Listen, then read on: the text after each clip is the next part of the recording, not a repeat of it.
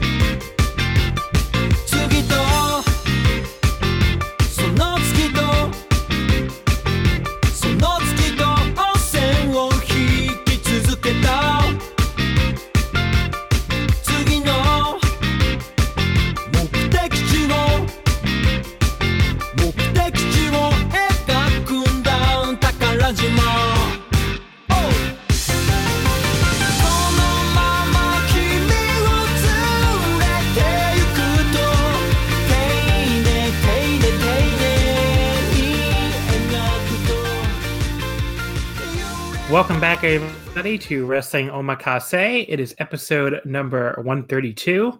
And this week, I am very pleased to be joined by two returning guests, both Voice of Wrestling contributors. Uh, first of all, Gerard, welcome back to the show.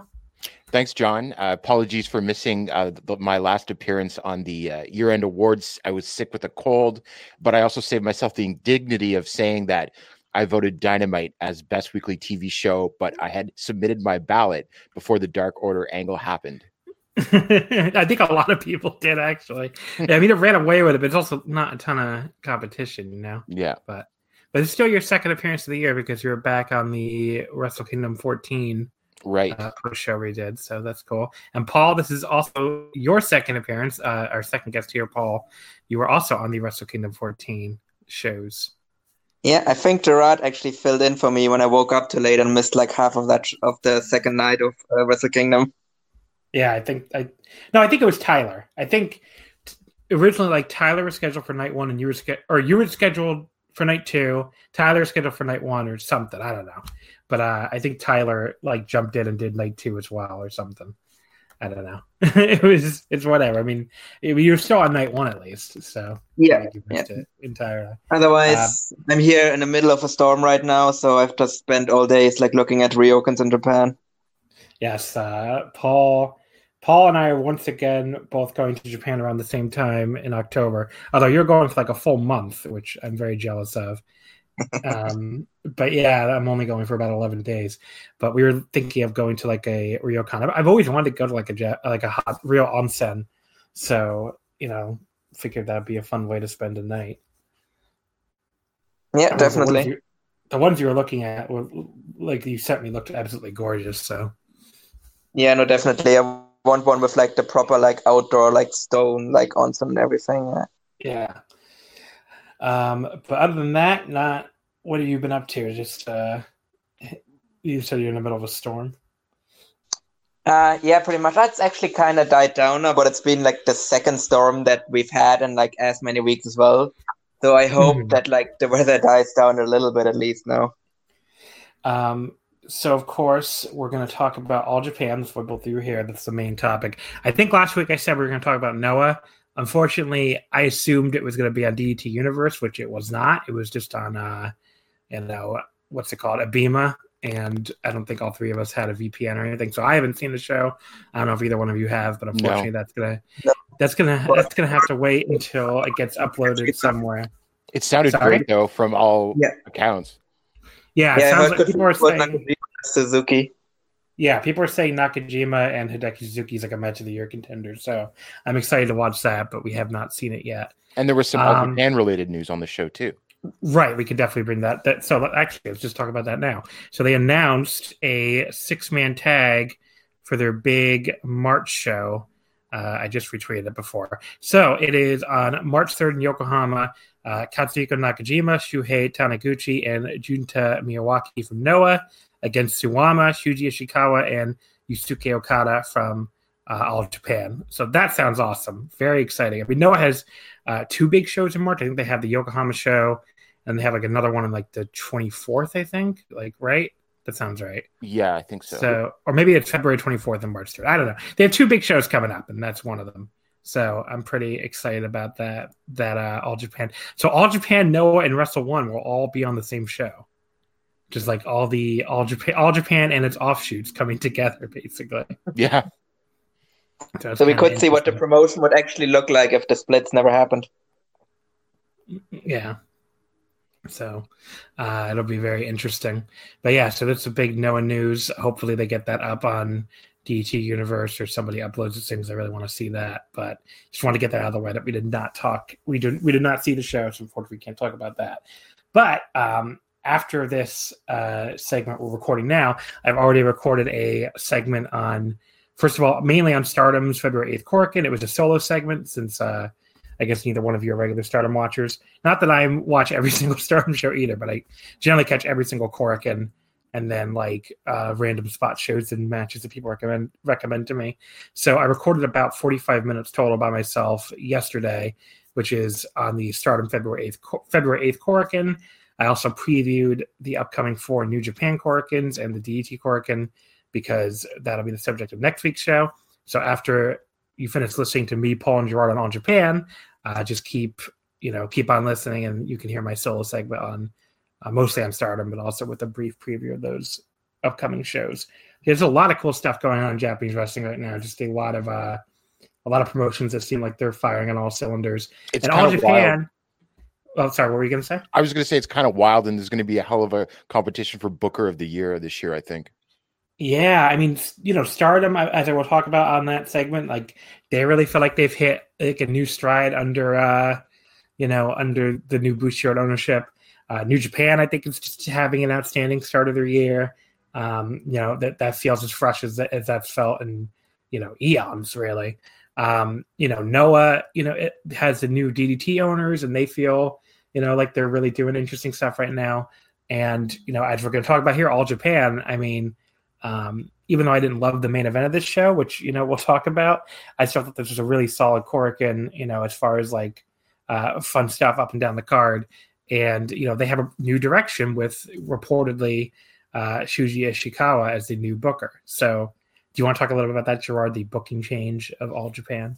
Uh, yeah, it's been like I don't know, like it just moved so fast. It was actually quite impressive because the way that the company was booked well, I mean, and I'm assuming that Jun Akiyama had a big hand in that, although it was said that Atsushi Aoki did as well when he was still alive, is that you know things move kind of slowly and you weren't going to get like a bunch of angles on one show and then all of a sudden on january well there was some like teasing of it beforehand between the real world tag league and the first shows of january but on like january 3rd 2nd and 3rd it was like boom boom boom angle angle new factions formed and throughout the tour like people would join either Purple Haze, like Zeus joined Purple Haze on the January tour, and then on back-to-back shows you had Fuminori Abe and Ayato Yoshida join Jin. So just the number of angles and having smaller shows mean something. Like it's just totally transformed the promotion. And I hope I'm not sounding too like hyperbolic, but it's just been a really fast change to everything. So what the rumor is, right, that basically um, you know, after Aoki's untimely passing, Jun Akiyama last year basically, um, you know, agreed to stay on as booker for the rest of the year, which I don't know if that was widely reported. I feel like I didn't hear that at least, if that was what happened, but it didn't feel like a lot changed in All Japan, you know, even after he, you know, quote unquote stepped down yeah. last year. But obviously, if that, I think the timeline adds up because if you look at the shows since 2020 started, I mean, it feels like, like you're saying, like a whiplash, like just a a totally different vision. Um, you know, we have new units, we have uh, outside interference in All Japan for the first time ever, which you could say a good thing, but it's definitely different. Well, that's Um, not the first time. Some of Not them first time ever. Like you know, the in first, a long first time, in just a like voodoo Yeah. murders were around or something like that. right. I should have Yeah, said first also time ever. kind 'cause- of explains why like the whole like back end of like 2020 felt like there was just nothing going on. Because if, it, if this was just like Akiyama like holding on to the position until the end of the year, that explains why it didn't really start like anything new and why it like felt so stale as well, because it was literally in a holding pattern. Yeah. Uh, did RO and D used to do interference too? I think. Oh, that's right, So yeah. I guess I guess that whole period was like a lot of the, the Muto period had had Yeah. a bunch of interference, which is I don't really remember. Did, Re- has Wrestle One had a lot of that? I feel like they haven't. No, I don't recall. Yeah, I think so they had it like, right at the start, but then they kind of like it kind of got less as Muto got less involved. I think. Mm, maybe that's why. Maybe Muto's the one who loves the interference stuff.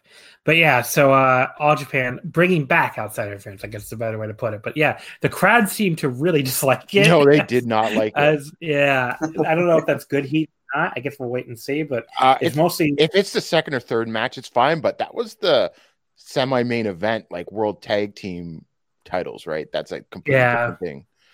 so. I mean, it's it's really just the Purple Haze unit doing it. I guess Yeah. right. That's pretty much which is a new like Zeus led unit. So it's like it's a. It, I like Purple Haze other than the interference because it's like one of these old school like scummy indie heel units, which I, I've always been a big fan of. So uh, you know, it's like Zeus and his fucking you know scumbag indie pals. It's a very it's very uh very fun. Yeah, um, it is fun. It's just I don't want outside interference in the World Tag match. Yeah. No, if it's like the Uh, I don't know, like third from the bottom, like random six man tag, like that's fine. But yeah, not in a title match. Yeah, and they Um, they also had I think one or two DQ finishes on like spot shows in January too involving Purple Haze. Yeah. Um, but is it, it there's is there another new unit? Am I going crazy? Jin. Oh yeah, the Jin, and that's like I, in my head that's barely new because like, that almost feels like a continuation of Sweeper, but uh, you know, or it's just- like it is- almost even a continuation of NEXTREAM because yeah, Jake Lee Yeah. and Nomura were like world tag champions briefly when they were in NEXTREAM, but then uh, I think Lee blew out his knee and was out for like nine months. Yeah. yeah. So you have yeah, and then he left when he came back. Yeah. So you have like you know obviously the the main guys, but also like Ayato Yoshida's in that, uh, Fuminori Abe. I mean, it's a very it's a very interesting unit. I'm that unit is very That's cool. what it is. And and it sort of like goes to show the changes in the company because first it's clearly that Shuji Ishikawa is using his connections because he's all of a sudden there's now seems to be a closer relationship with Noah, which was sort Yeah. of always on and off, but now it seems closer. And then you know the DDT connection with Takagi now as Noah president, and the regular use of Abe, who you know sort of go, came through the Basara. Uh, and everything like that, so it's I quite clear. I think he is still considered a Basara roster member. So- Yeah. Oh, and Irie Yeah. is from DDT as well. So it's Yeah. yeah. Uh, that all adds up again. Your circumstantial evidence of Ishikawa booking. I mean, it's good for the scene because I feel like with New Japan becoming such a fucking like 500 pound gorilla, you know, I mean, we got news this week that they're going back to prime time on BS Asahi, which I think people, I don't think people even realize how big of a story that is because people hear like, oh, it's a satellite network, so people must not get it. Like, I've heard anywhere from like 50% of the country to like Dave Meltzer and the Observer said 70%, which I assume he got from, uh, what's his name? The Pacific Fumi. Saito. Fumi Saito, thank you. Um, like a lot of network, a lot of televisions. This is it's not 1999 anymore when like you know nobody could get satellite. Like they are building satellite receivers like inside Japanese televisions now, and BS Asahi is not a network that you have to subscribe to.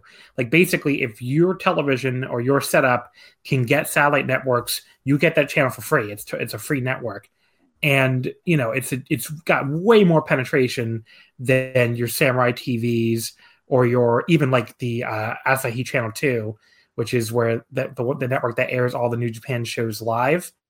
Um, you know that's a, that's a subscription network. So that one, you know, probably like I'm guessing like 10% of the country or something probably gets. Yeah, But, for like- years and years, I, w- I was basically read like, oh yeah, like Samurai TV or Gaora. It's like only ten percent of the country had these like setups.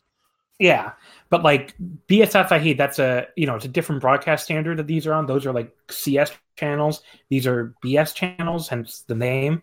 And those are apparently easier to get. They're most of them are free. I think there are some pay ones on there, but like this BS Asahi is definitely free. I mean, just being in Japan, like I you know I, I was interested in like what networks, you know what TV stations we got, and like I'm pretty sure everywhere I went, like hotel and Airbnb got those networks. So like, and meanwhile, I never found Samurai TV. Yeah. I found Gaora and uh, like t- uh, Asahi Channel 2 a couple times, but not that often. So, you know, BS Asahi, that's a network a lot of people get. Um, so New Japan will be on prime time, 8 p.m. on Friday, the old, uh, you know, time slot. And it's, it's obviously not as good as having your big recap show on, you know, broadcast, but this is the next best thing. And people absolutely will like just come across it like channel surfing now, which they were not. I mean, for people who don't know, on BSS BS Asahi before this, before April, before they're going back to prime time, they were on late night. Like I think it was like, you know, I don't think it was quite 2:30 a.m. like they are on broadcast, but I think it was like, you know, midnight or something or 11:30. So they were they were on very late night even on the satellite channel. So obviously they've they've done all this growth without being on you know primetime anywhere so they're already this 500 pound gorilla in the scene which is my original point and now they're going to get even more exposure with you know primetime television on a network lots of people get so you know if anything they should they should only grow further from here so i would uh i don't know i mean i, I think the rest of the scene uh like th- the more that they can work together and the more they can band together you know to to hopefully get some growth going with those promotions, I think the better. Like I think they really got to put the Eagles aside, and you really got to give people, you know, the interpromotional stuff. But like, really give people the All Japan, Noah, you know, DDT, Wrestle One. Like all these companies should be working together to, you know, really try to get some excitement going because they got to do something to counter, uh, you know, just how powerful New Japan has become. Right. And I don't know if the Japanese TV scene is like it is in North America, where, you know, people will copy each other. So I have no clue if, even if they pop a good rating for New Japan on BS Asahi, if that means that other TV channels will want to put primetime wrestling or not. I mean, it's it's hard to say because like one of the big um, incentives is that Asahi owns New Japan, like they own part of New Japan. Mhm. And in the past, you know, like um, you would say, well, maybe Nippon TV, which owns like I don't know if they still own part of Noah or they just own the the back catalog, but like you know, maybe Nippon TV will counter and put them on the air, you know, um, on a major time slot on their satellite network or something. But I don't know if that's still the case. Like I don't know if they really have the same incentive structure to do that. So maybe if it's a Yeah, big I think it's- I think you also can't forget that a lot of the promo- bigger promotions in Japan are actually owned by like a TV station. Yeah. So like Dragon Gate being like heavily involved, like Gaora being heavily involved in Dragon Gate. So like they're gonna be always tied to that channel. And then obviously DDT with Cyber Agent and the Abema. So they probably want to keep them on their services and don't want to put them on like like regular TV as well. I would Yeah. assume at least. So I've really like the only one like All Japan, I guess maybe could get a better TV deal out of this maybe, and well, Big Japan probably not. So yeah. right forever. Well, the thing is, though, Gaora does have some sort of involvement. I don't know what the level is with AJPW TV, Mm. so that might be an issue. I mean, and, and me we being also- like and I, I, for, I forgot about Dragon Gate too when talking about promotions working together. I mean, a Dragon Gate guy is the All Japan Junior Champion, so I mean, if you want to hear my completely like unfounded theory that I have in my head right now is like with all the like consolidation that's like going on right now and promotions getting bought left and right, the Dragon Gate guys getting more involved with All Japan to me, like would it be completely out of left field if Gaora ended up like either investing heavily or like even like outright buying All Japan as well? I mean, it wouldn't shock me. And they're different enough promotion from Dragon Gate that you could, you know, justify owning both the same way that uh, you know, Cyber Agent owns All Japan or all I mean Noah and uh DDT.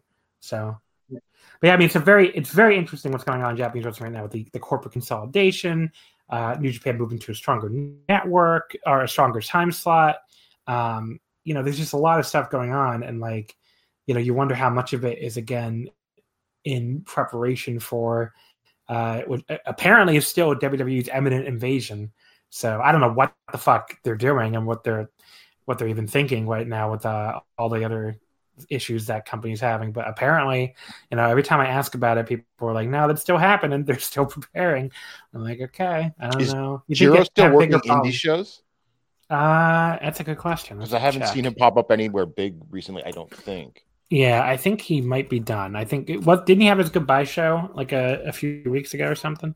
Oh, that's no, right. isn't? Oh wait, no wait, that's only airing, right? The uh, the yeah, I think it happened the- already, but versus uh Dan Seven match, like he was like on that show as well. yeah. Uh, so it looks like his last match was December 31st at the Wonder Carnival. So there you go. Uh, I don't know if he's uh, I don't know if that means he's not he's done or that's according to Cage Match that's his last match. Enjoying the sun in Florida. Yeah. Yeah. I mean, you also have like Quiet Storm just left Noah as well, and I mean he, I mean he would be like a good bridge person for NXT Japan, I suppose, because well, obviously he's American, but he has a Japanese wife. So he knows he knows the language, knows both languages and Yeah. stuff. I mean, that's the kind of guy, yeah, you think they want to hire. Uh, but I don't know. I mean, it's, it's look, I, I, I don't, I, I they're definitely going to like raid some companies and they're going to sign some people, and that's you know you, you do have to be worried about that if you're a Japanese wrestling fan. But like that that whole operation has looked so inept so far that like it, it doesn't it doesn't carry like I feel like a couple years ago there was a lot more fear there, especially watching what you know a year or two ago, watching what they did to the fucking UK.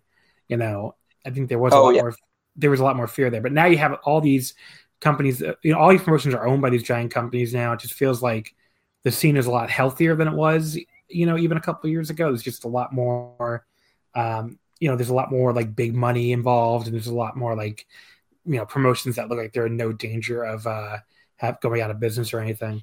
So I don't know. Just I'm, I'm not as worried as I was about that a year or two ago. But no, I mean, still- yeah. I mean, Noah. I mean, they pretty much said that like if Cyber Agent had like stepped in and bought, uh, yeah, then they would have probably just died or would have had to like sell to WWE as well. So Yeah. So it feels like everything's a little more stable now. I guess we'll see, you know, what what WWE chooses to do. But uh I don't know. I'm not really I don't really know if a big Japan Sendai girls NXT Japan is really that frightening. No, not really. And I mean, how many wrestlers are really going to be swayed by like the promise? I mean, I can get it for like American or UK wrestlers where it's like, ah, I can work WrestleMania. I don't know if that many Japanese wrestlers are going to be swayed by the promise of like, oh, you can work like a half full Korakuen Hall and Shinkiba. Like, you don't really need to leave your current promotion for that. Well, I think it depends how big those contracts are because for some of those indie workers, like, you know, I mean, how much is Daisuke Sekimoto really making in Big Japan, you know? Right. And and um what could even WWE offer him? Yeah, it's a good point. So it's like what I mean. It, it I think the people that will go there, you know, are they'll probably be the people that, that really like dreamed of WrestleMania to begin with and all that stuff. Maybe it'll, they'll, the same kind of people that are already going. And then I would be more worried about like the people who aren't with a major promotion that I would be worried about, like, uh, you know, like I don't see Yeah, Kento, someone- Mi- Kento Miyahara is probably not going there. No. Someone So- I fully expect to sign with NXT Japan as soon as it starts, and this is probably going to piss off a lot of Joshi people, is like Lulu Pencil. I think she's probably like a lot to jump to NXT Japan. I you heard it here. You heard it here first, folks. I guess. All right, so let's get into this All Japan Pro Wrestling show. Uh, this was the February 11th Korakuen. Uh, was the, the Excite Power series, right? Excite, Excite series. Excite, just Excite series. Okay. Um, and this was a, you know, this a very good house here, 1687. You know, That's their Uh, biggest since the champion carnival last year. Yeah. So I mean, people were very into uh, Aoyagi as a challenger. That's pretty clear. And you know, any the, any other excitement of uh, you know, the the general new moves going on. I wondered how much if Nakanishi didn't help a little bit. I could see a couple hundred, couple hundred Sure. extra people showing up to see one of uh, Nakanishi's last matches. That was a smart little booking to bring him in for an All Japan Pro Wrestling final special. Well, Akiyama and Nakanishi, I guess, were roommates in college, I think, Uh-huh. but they were definitely uh, went to the same university and on the wrestling team at the same time. Yeah, So I wonder what that sort of Did they ever- comes from. did they ever have a singles match? I feel like they didn't. I don't remember one. Let me see. Akiyama. Cage match can always answer this. Oh, Oh, they did was- in the, the 2003 G1, and they did also at Wrestle Kingdom 3. So there you go. Oh, okay. Uh, Akiyama won them both. I, I now I vaguely remember that Wrestle Kingdom match. That was 2009, so not that long ago. But uh, yeah, it was only only about 10 and a half minute match. But um, that 2003 G1 is one of my favorite G1s. yeah, it's a really good G1. Uh, let's see all of let's see all of Nakanishi's All Japan matches because I'm curious. He he teamed up with Omori to challenge Akiyama and Nagata a couple years ago. That was like the during that All Asia Tag Title reign. So let's That see. seems like a really. Un- oh wait, I think I remember that. Yeah, I remember that. I was at the what's it called show, the uh, it, was- the Saitama show, I think. Yeah. Yeah. So Yeah, wasn't Okay. that the one? No, wait, wasn't that the one where Kento won the title? I believe so. I think that's correct. But yeah, he's only wrestled six matches in All Japan, so this was the this was the sixth. so he had a all the way back in 2001 during the the New Japan All Japan feud, which is like one of the most underrated feuds ever. He only appeared in All Japan once during that period when he uh he and Yutaka Yoshie challenged Johnny Smith and Taiyo Kea for the World Tag Team titles, and they did not succeed, unfortunately, at a Budokan show. And then he appeared in 08 a couple times. Uh, 2011, him and Nagata lost to uh, Masakatsu Funaki and Suwama. And then the 2018 match, and then this match. So there you go. A little weird, maybe, that he got a All Japan final when he's not exactly even been a regular guest star, but I guess uh, being roommates for Uncle Jun do that for you. But I'm sure that that could have added like an extra couple hundred fans, I think, or at least a hundred or something. Mhm, I mean, that guy, people people don't underestimate how many fans that guy has. I mean, he's pretty popular. Uh, okay, so I want to start at the top here because the main event, I would call this the somewhat controversial main event. uh, Kento Miyahara defending the Triple Crown title against Yuma Aoyagi. Uh, he successfully defended it in 2409 with the shutdown suplex hold. That was his 10th defense. Um, so I've, you know, first of all, like as I watched this show live, this show aired 11:30 a.m. Japan time uh, on February 17th, up back on uh, not February 17th, February 11th, back on Tuesday, which was a it was a Japanese holiday as why. So I was able to watch this Monday at 9:30, which uh, first of all, imagine watching Monday Night Raw when you could have watched this show. It's uh, like, like I, it was funny because my Twitter timeline was like half people, like the weirdos that still watch Raw, and then like half people tweeting about the All Japan show. It was a kind of funny little mixture there. But yeah, um, this, so this match, you know, as it aired, I think the the Twitter timeline and the reactions from people who watched live was very mixed. Like, um, you know, I think some people really didn't like it, and I would even include myself in that category. And some people, I think, were like, "Well, it was good, but not up to the, the standard of a lot of Miyahara defenses."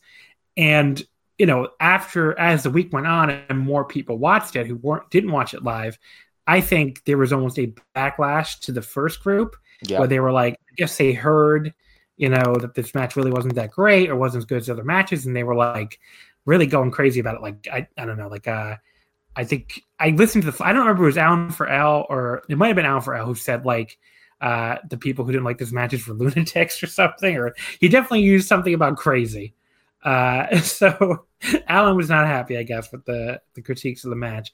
And then the Voice Wrestling flagship, I know Rich and Joe were both very high on this match and you know questioning the the people who didn't like it. So I'm definitely going to give a you know a bit of a defense of I guess the people who didn't like it and why I didn't care for this match.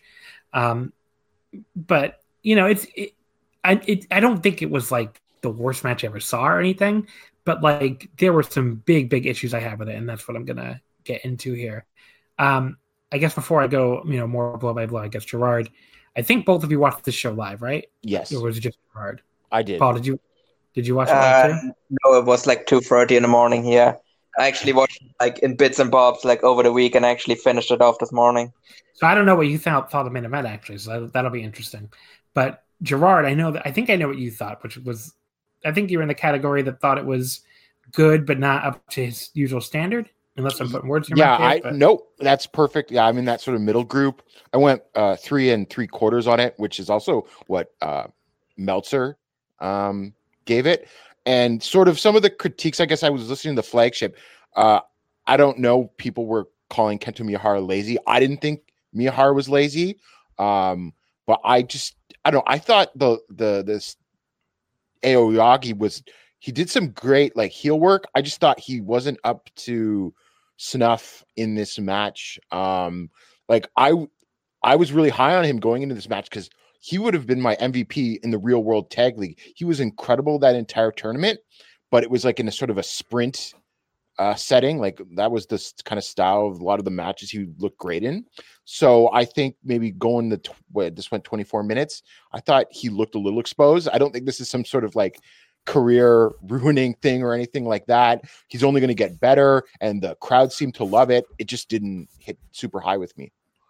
Paul, what did you? I, I guess uh, I have no idea what you thought of the match, Paul. Were you in the, the group afterwards that loved it and thinks the critiques are crazy, or what? What did you come down on the match? No, I think we're all kind three kind of in line here. I thought it was fine, but like it wasn't blow away, and it was kind of like the second time in a row that like Kento, like the Kento title defense was like outrun by another match on the card. But yeah, I I, I think kind of probably uh, my problem with this match wasn't really Kento himself. I mean, like with Gerard, it was more Yuma, where I've all I, I do like Yuma, and I know he has a lot of potential but I do think that like generally he hasn't really shown all that much in like singles matches, and he definitely needs to get better, like at like being on top in a match. Like I think he's really good when he's like selling, but I do think he like tends to kind of like run out of ideas when he's on offense pretty quickly. So I'm I, I am going to differ a little bit from the two of you then because I I think I'm even lower than the two of you on this match, and I don't think Yuma was the big problem. I think Yuma looked really good for a lot of this match. There was one thing he did towards the very end that really pissed me off, and that I'm going to talk about when I get there. But for the most part, I thought he was really good in this match. Where people they, they talked a lot about the critique of Kento as lazy on the flagship and like didn't really I don't know if they really even like engaged with it. They just kind of said that critique is, you know, dumb or whatever. So I think I'm gonna give I'm gonna give my best defense of that critique and I'm gonna tell you why I think it was more accurate here than it maybe has been in the past. I don't think when people call Kento Miyahara lazy, I don't think they're saying he is literally like not doing anything. I think it's more like in a like I saw the critique a lot from people who don't normally like him that you know he gave Yuma nothing. He didn't, you know, uh, you know, I think it's more like he didn't like go outside of his comfort zone, do different kind of stuff, like really try to work with this guy. I think people think he's got a formula and he kind of sticks to it. And to a degree, I think that's kind of true. I don't think that automatically means he's like bad or anything. I think he's actually, you know, I think he's really, really good most of the time. And in the past, I haven't really seen the lazy Kento critique. But here, I thought like, you know, some of what he did in this match, like the uh the setup where he misses the chop and hits the post, I feel like he's done that like maybe three or four times during this title reign. I just feels like I've seen that a million times. Um, it was you know very dull at the start, and that that I think was part of the problem that the the chop the post thing was not a great setup. Um, you know, and then he got into like the arm selling, and the arm selling is what really I think drags this match down from just you know to where otherwise I may have had it like at that three and three quarter level, but like he sold this arm in a really obnoxious and annoying way, like in the almost like that Will Ospreay like scream selling way, which you know, like when which Ospreay doesn't even do anymore. That was like 2018 Will Ospreay. Like that's who it felt like he was channeling, and like it was way too over the top, especially for my personal taste. Like I, I really hate that like over the top scream selling. And then the problem is, you know, like I've seen other people say that he sold the arm throughout. He did, but he also forgot about it a lot. Um, you know, like there was a really crazy German suplex sequence, but like that was you know, Kento just completely forgot about the arm during that entire sequence. He was throwing a lot of like these perfect fast strikes with the bad arm. Um, like he really, it, felt like if you're going to go so over the top with that arm selling, which again, I don't even like to begin with as an aesthetic choice in a wrestling match, you cannot have it become a phantom arm, uh, you know, a phantom injury for the rest of the match. Like it can't, like you have to like be consistently selling it throughout the entire match. And, you know, I think people get lost in this where it's like, oh, I don't want to hear about nitpicking on the selling. Choosing to sell a limb like that is a fucking choice a wrestling match. If he wasn't going to commit to it for the entire match, he just shouldn't have fucking done that in the first place. Like, just don't do the crazy screaming over the top selling if you're not gonna commit to that for the rest of the match. So I don't know if that makes him, you know, quote unquote lazy. I do think it's like they had this idea to do this arm thing, and then it just felt like it got completely abandoned, especially you know down the stretch and stuff. So like you know, I, I saw some people say, well, he he struggled to get the shutdown German, so that proves that he was set on the arm. It's like yeah, but he he struggles to get the shutdown German in every match.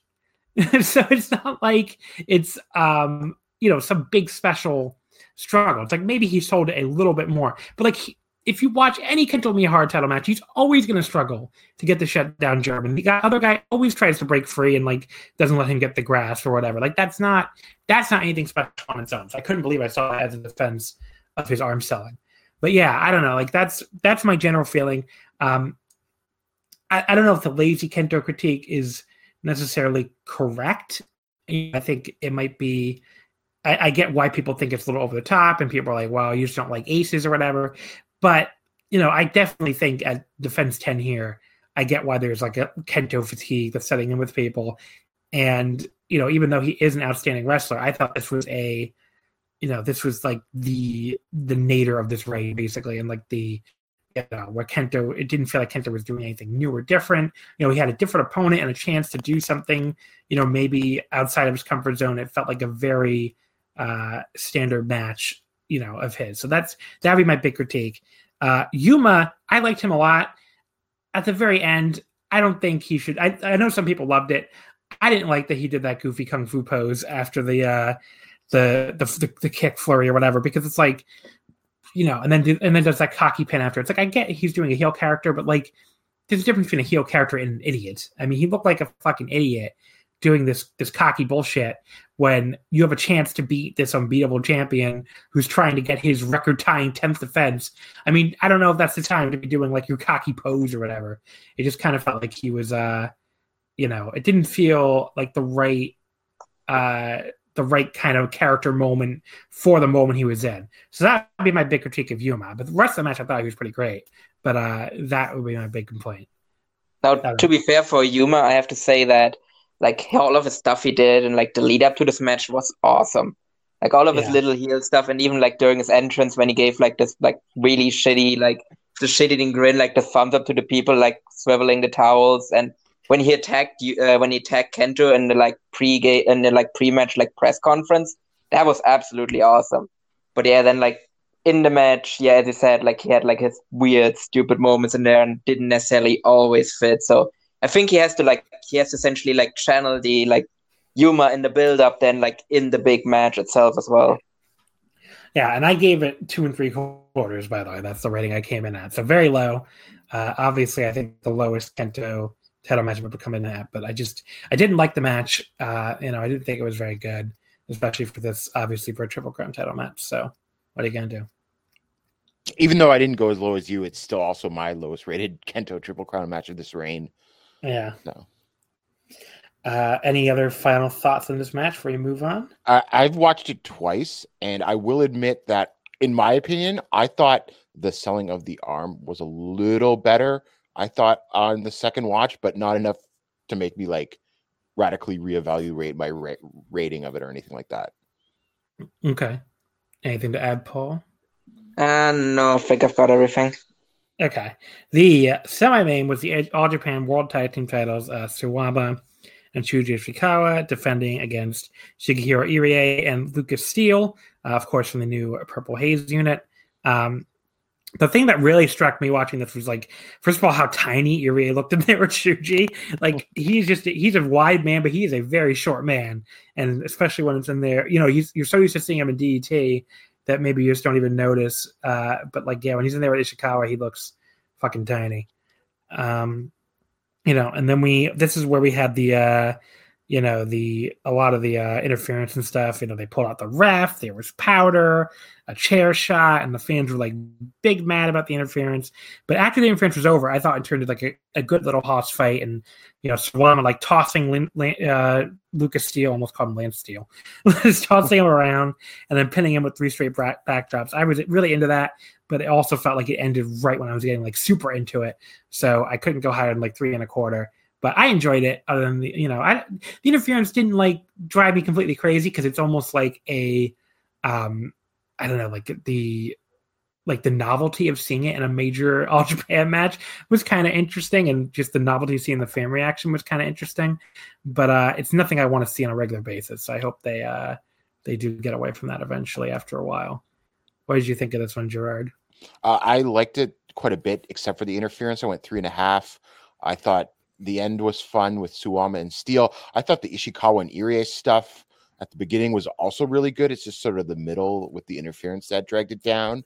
Um, I know that there's a lot of mixed thoughts from people on Irie, but I think he will fit in in, in all Japan uh, with the, the, bigger guys, and I thought that I, was uh, proof of this. Yeah, I don't know. People seem down on him. I like him. Uh, you know, except for the only time I didn't like him his entire career was that DDT heel run where it just didn't work. But like other than that, I, I usually enjoy him a lot. He's not a guy that I don't enjoy. I mean, he's not like a like best in the world or anything, but like I don't know. He's on a card, especially on an undercard. I feel like he always brings something to the table. So mm-hmm. I like I like having I, I, like the fit for all Japan. So I think it's you know he's in two units now too because he's also in Strong Hearts. So very interesting. Right, Paul. What do you think of the World Tag Team Championship match? Yeah, I think the match was pretty good, but as you said, like it ended kind of as it got really going. So I was actually kind of hoping there was like a like I would have enjoyed it a lot more if there actually was like a bit more of like a good hot like closing stretch, and we didn't really get that. Where, well, like they just ended the match essentially, but it felt very decisive.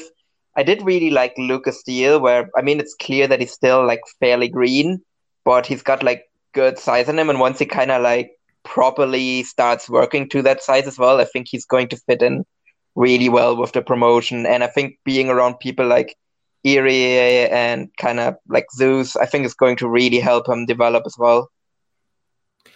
Uh, match number five, the All Japan World Junior Heavyweight title. Susumu Yokosuka defeating uh, Francesco Akira and let me get the match time. Wow, this was a really short compared to what I would have thought. Eleven thirty-two with the Yokosuka cutter. Uh, this I thought was the clear match of the night. This was friggin' awesome.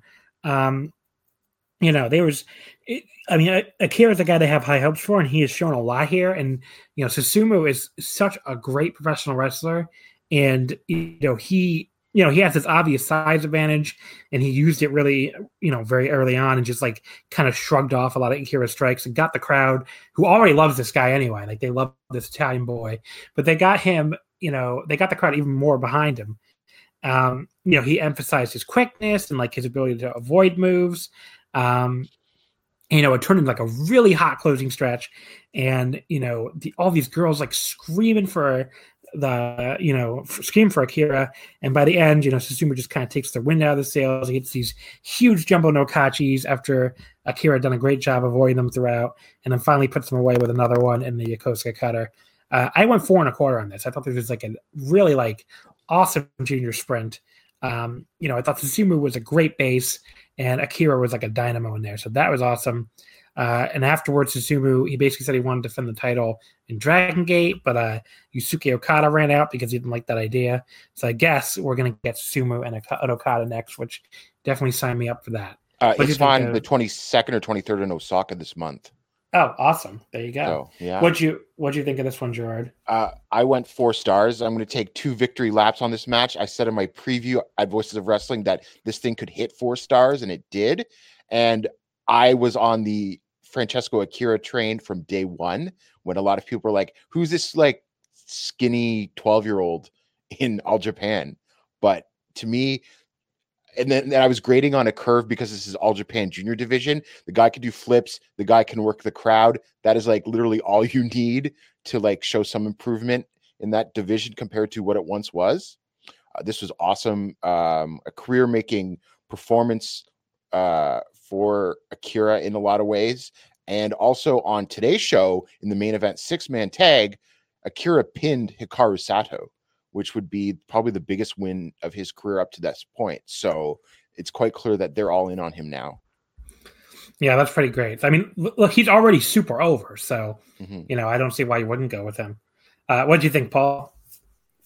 Uh, I'm also going to take a quick victory lap as well because in the uh, preview for the New Year Wars, I actually predicted that Susumu was gonna win the belt and that he would that, that that he would have a tremendous title reign because he would be the perfect guy to put in the ring for like all of these young guys that exist in the All Japan Junior division now, and that's exactly how it's going. Seems to be like working out right now.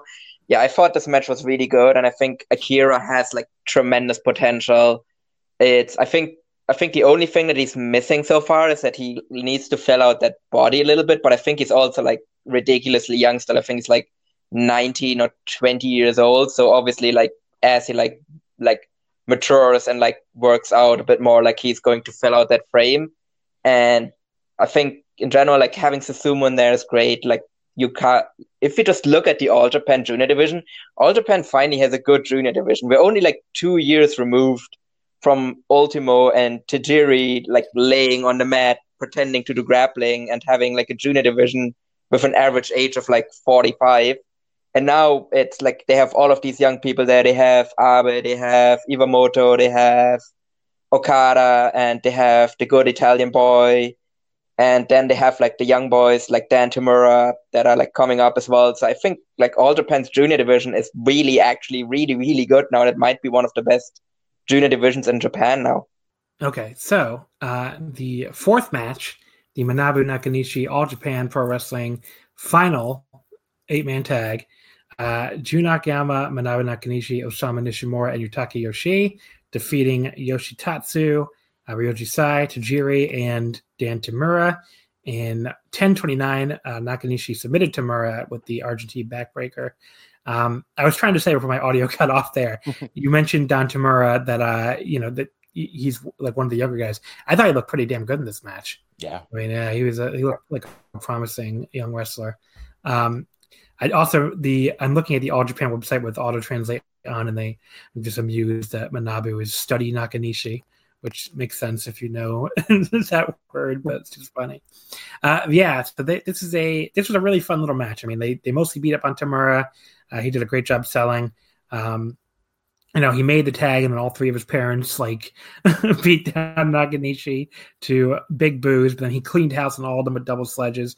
This crowd loved Nakanishi, which is like one of those reasons why I said before, like he may have been like a little bit of a minor draw.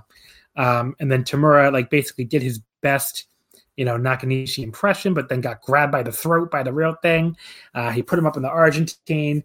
He swung his legs around to kick the mist out of Jiri's face, which I thought was that was the uh, best part of the match. yeah, that was great, and then got the win. I went three and a quarter on this. I really enjoyed it. I thought they had a it was a great time and a great little um, you know nostalgia fest for Nakanishi, who you know next week will be retiring. So I'm gonna miss the guy. I really one of my uh, a guy I've always really liked. So I'm very very sad we're, we're losing him, even though obviously he can barely move. Yeah, this will probably be the last time the last win of his career too, because he probably will do the job in his retirement match. Yeah. What do you think, Gerard?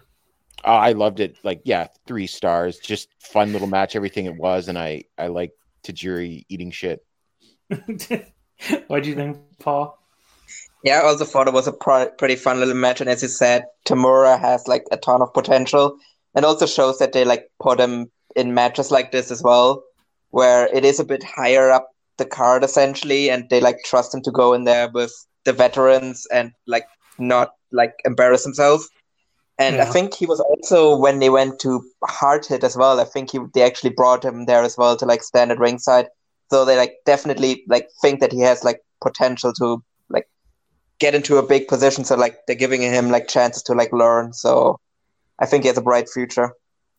Uh, match number three, the All Asia Tag Team Title. Jake Lee and Koji Iwamoto defeating Takao Omori and Black Ray. Uh, Iwamoto pinning Ray in 956. Uh, look, this was I like if this could if this entire match was like the last minute, I would have it would have been like four stars.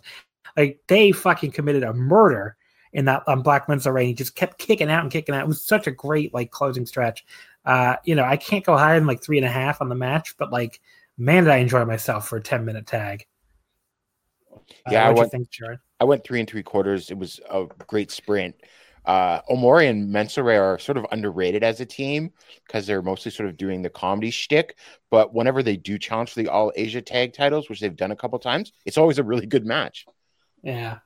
I mean, they're Omori like weirdly can still go for like such an older guy. Like he, the way he, he moves looks weird, but he can go Yeah. still. Yeah. I feel like yeah, he like he busts out these mat these performances like a few times a year, and he always looks good. Paul, what did you think of this All Asia Tag Team Championship match? Yeah, I thought this was awesome. Uh, like it, it, it's not my match of the night because I think I still think that uh, Akira and Susumu was stronger. But like this, this, this might be sound like heresy, but it might be like my second favorite match of the night because I just absolutely love that closing stretch, and I think the rest of the match was pretty good as well. But that closing stretch just had me hooked for the entire time, and I think Iwamoto and like Black Menso-re just kind of tore down the house, and I, I'm just happy to see that. I think uh, Iwamoto is kind of getting his form from uh, 2018 back a little bit, because Yeah. I think in 2019 he took a bit of a step back where he got a bit too comfortable with his formula with the judo throw and everything, and he didn't like nothing really happened until he hit the judo throw in his matches.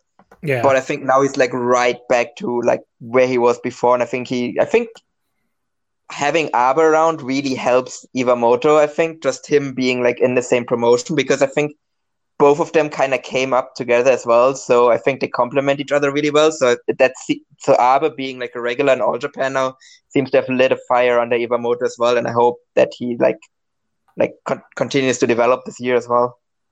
yeah, um, yeah. I mean, I think he, like you're saying, I think he looks, uh, you know, really good, and hopefully he does get to another higher level this year. Um, the uh, where did they announce the all- the champion con participants? Was it like after this match? I think so. Yeah. So Well, we'll just go. We'll just go over them at the end, I guess, because we got two two more match. Only got two more matches left anyway.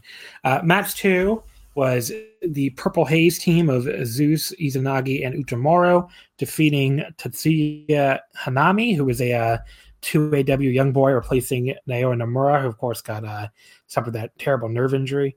Uh, Ayato Yoshida and Fuminori Abe. Um, so the Purple Haze team won this match in only 519 when Zeus pinned Hanami with the jackhammer. Um, you know, they run it, they ran out and attacked them immediately, which I thought was cool. It's not something you often see in all Japan. Um, you know, Purple Haze just very heelish throughout, you know, really doing a lot of corner choking and stuff like that. Uh, Yoshida got to make the big comeback and he looked really good. Um, you know, like he, he was, he looked really good actually. Like I think he was probably the highlight of this match. And, you know, he's a guy that like, you know, people are obviously upset that he is, you know, stuck in 2AW after all the promise he showed he showed us New Japan Young Lion, but like I honestly think he could do more. Like if he is in all Japan long term, which it looks like he is, I mean, I think he's more valuable here than he would have been in New Japan. But uh like I don't think he ever would have been like a top guy in New Japan as a you know someone didn't come through their system. Whereas here, I think he could develop into like a top. You know, I mean, especially with uh it looks like 2AW is like really close to All Japan. I think someone's on their board, like their owners on the All Japan board, or Yes, that's what that's what someone shout out to the uh, VOW Discord AJPW channel. Uh, it was posted in there. Basically, if you just run the Wikipedia All Japan page in the translator, it was set like the name came up and everything. Like the president 2AW sits on All Japan's board of directors.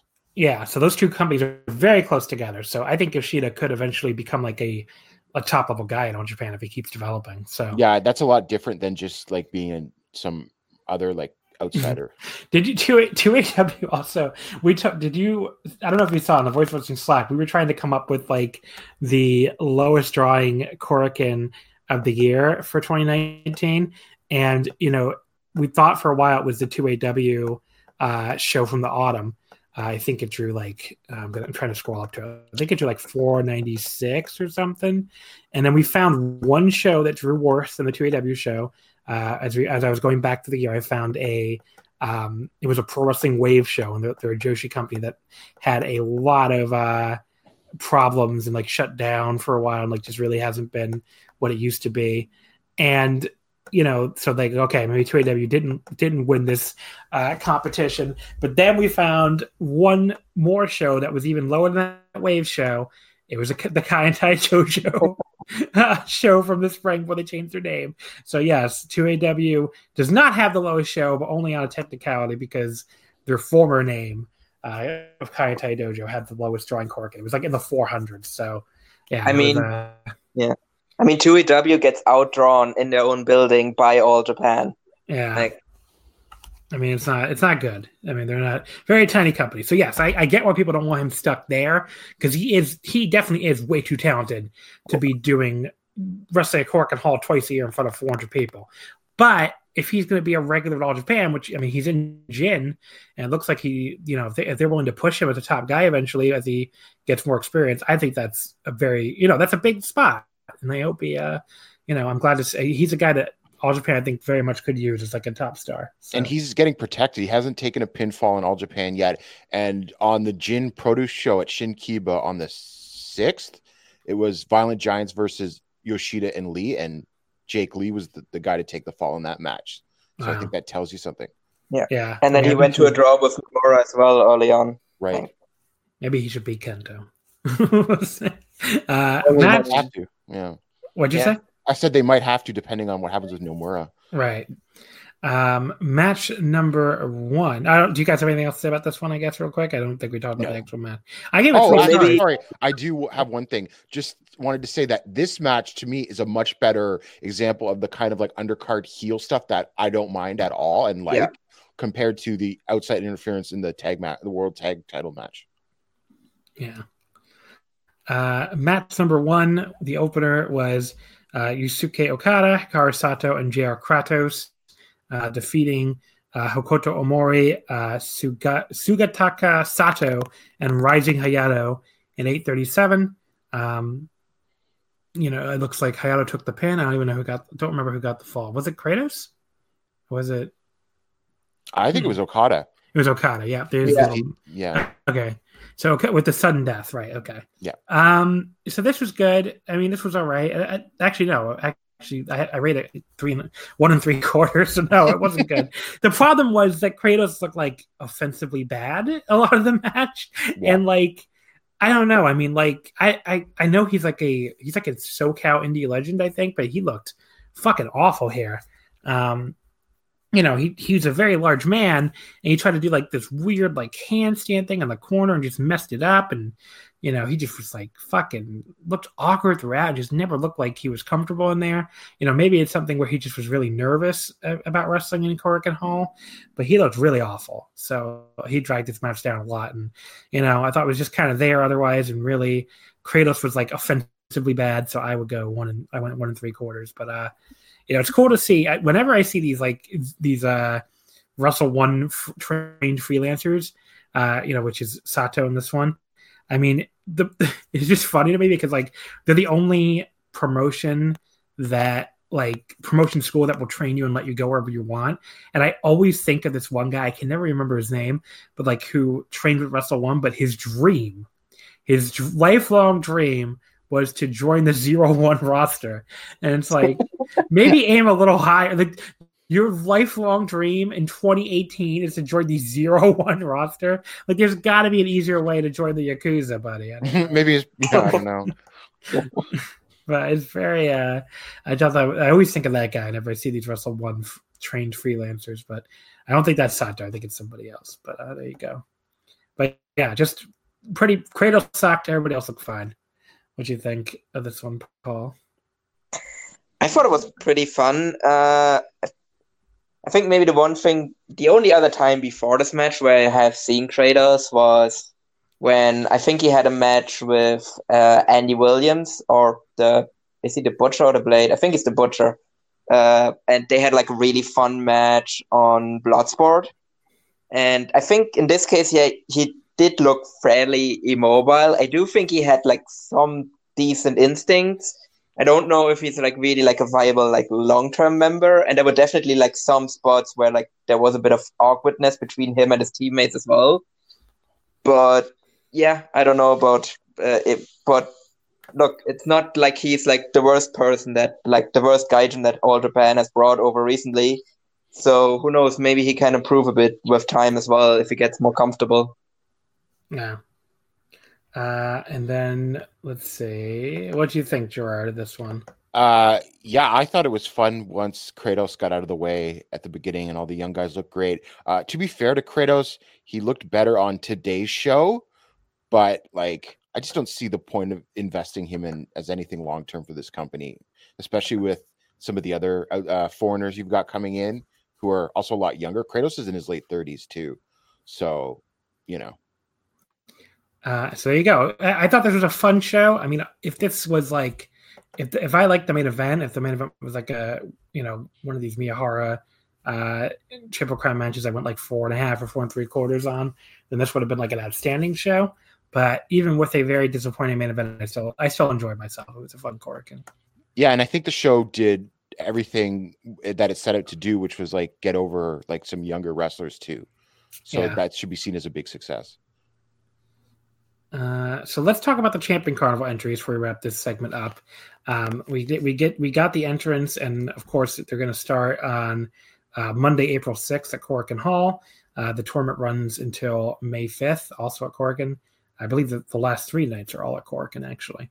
Um, so the entrants are Kento Miyahara, Davey Boy Smith Jr. Uh, making his All Japan debut. I want to say, has he ever wrestled in All Japan before? I no, I don't of, think so. Yeah, so uh, that that got a big reaction from the crowd, as I guess a lot of the ex New Japan guys are always going to get. Uh, Jake Lee, Suwama, Yuma Aoyagi, Shuji Ishikawa, uh, Zeus, Naoya Nomura, Yoshitatsu, Kai making his return. He was not in last year's tournament, uh, even though he's been a freelancer there for a while. Uh, Ryoji Sai, Joel Redman returning from last year. The he, I thought he was great last year, so that's that's pretty cool. Uh, Gianni Valletta, uh, Lucas Steel, and the newcomer from the UK. And then we have a lot of new faces. Uh, Shigehiro Irie, obviously, he's been a regular. Uh, Hideyoshi Kamitani coming in from Big Japan. I think he's a big upgrade on Daichi Hashimoto from Big Japan last year. Uh, Ayato Yoshida, who's you know been a regular, so that's not surprising. And then probably to me like the biggest surprise is we get Takashi Sugiura from Noah. So maybe actually maybe you could call Davey Boy the biggest surprise. But either way, they're both big surprises. And uh, I, but I'm I'm really excited to see Sugiura, you know, mix it up there with some of these names. I mean, obviously have to wait and see what the blocks are, but man, if we get Kento and Sugiura, that's gonna be fucking, you know, really something. Uh, so last I did mention Nomura's name. He was announced. I guess really nobody knows if uh, you know, he will be the uh the guy who uh you know, if he will be able to come in. I mean, he's supposed to be the guy that wins, I think, is what most people are thinking. Yeah. And, you know, he has this injury and no one really knows if he's for sure going to be able to make it. So we'll wait and see if he if he gets replaced. Uh, will Jun Akiyama have to replace him again? I guess we'll see. I also have the full schedule here. I guess I can go through it really quickly. But um, but yeah, everything's in the air on alljapan.tv. I don't know. They said like I don't think it's all going to be live, right? I think it, some of it'll be VOD. Some of it probably, but every show, like last year, every show yeah. made it up, either live or VOD. I mean, you can watch every single Champion Carnival match, so they'll all be on there, whether it's live or but on, on tape. So, uh, you know, I you know I, I did that last year. I definitely or, or, two years ago. I definitely recommend doing that, or at least watching, you know, all the hype matches. So there'll be a lot of really good stuff. Um, I guess before I do the schedule, any thoughts on the lineup, Gerard? Uh, looks pretty damn good to me.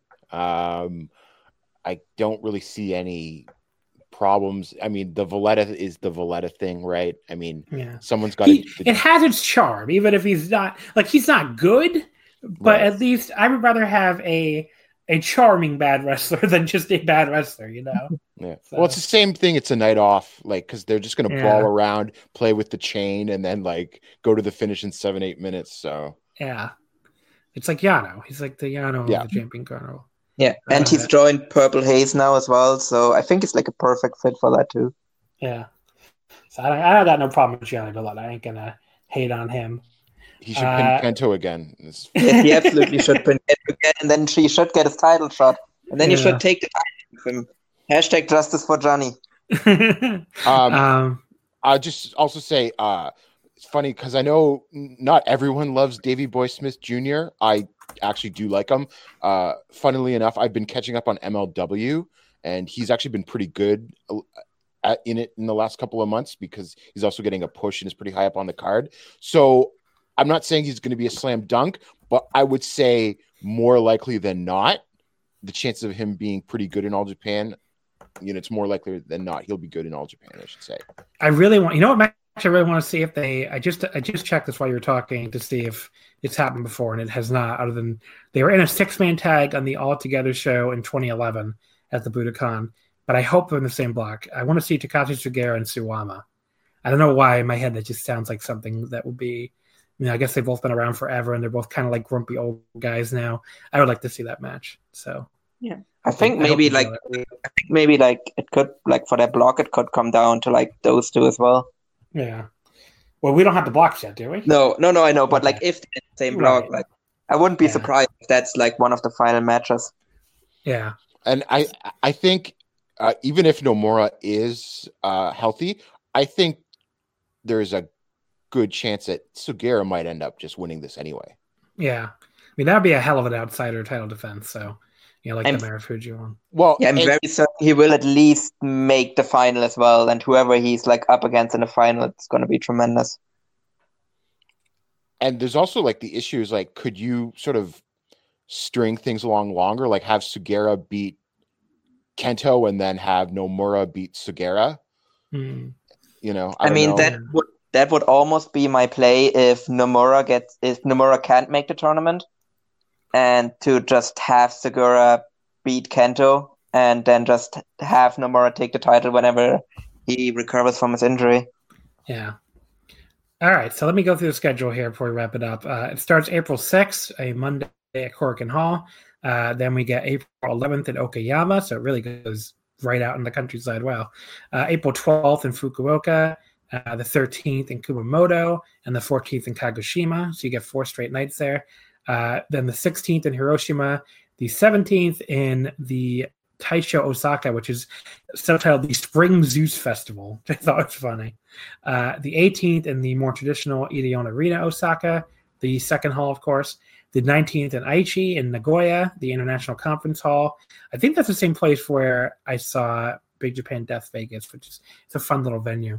Uh, the 21st in Fukushima, the 22nd in Miyagi, uh, or Death Mania, not Death Vegas, whatever, it doesn't matter. 22nd Miyagi, 23rd again in uh, Sendai City, uh, and then they come with those two nights in Hokkaido that were awesome last year in uh, the 25th and 26th in Sapporo uh, the 29th in Chiba, and then we get the three straight nights at Korakuen, the 30th. Uh, the then there's a little break, and then May 4th, and then finally the finals on May 5th.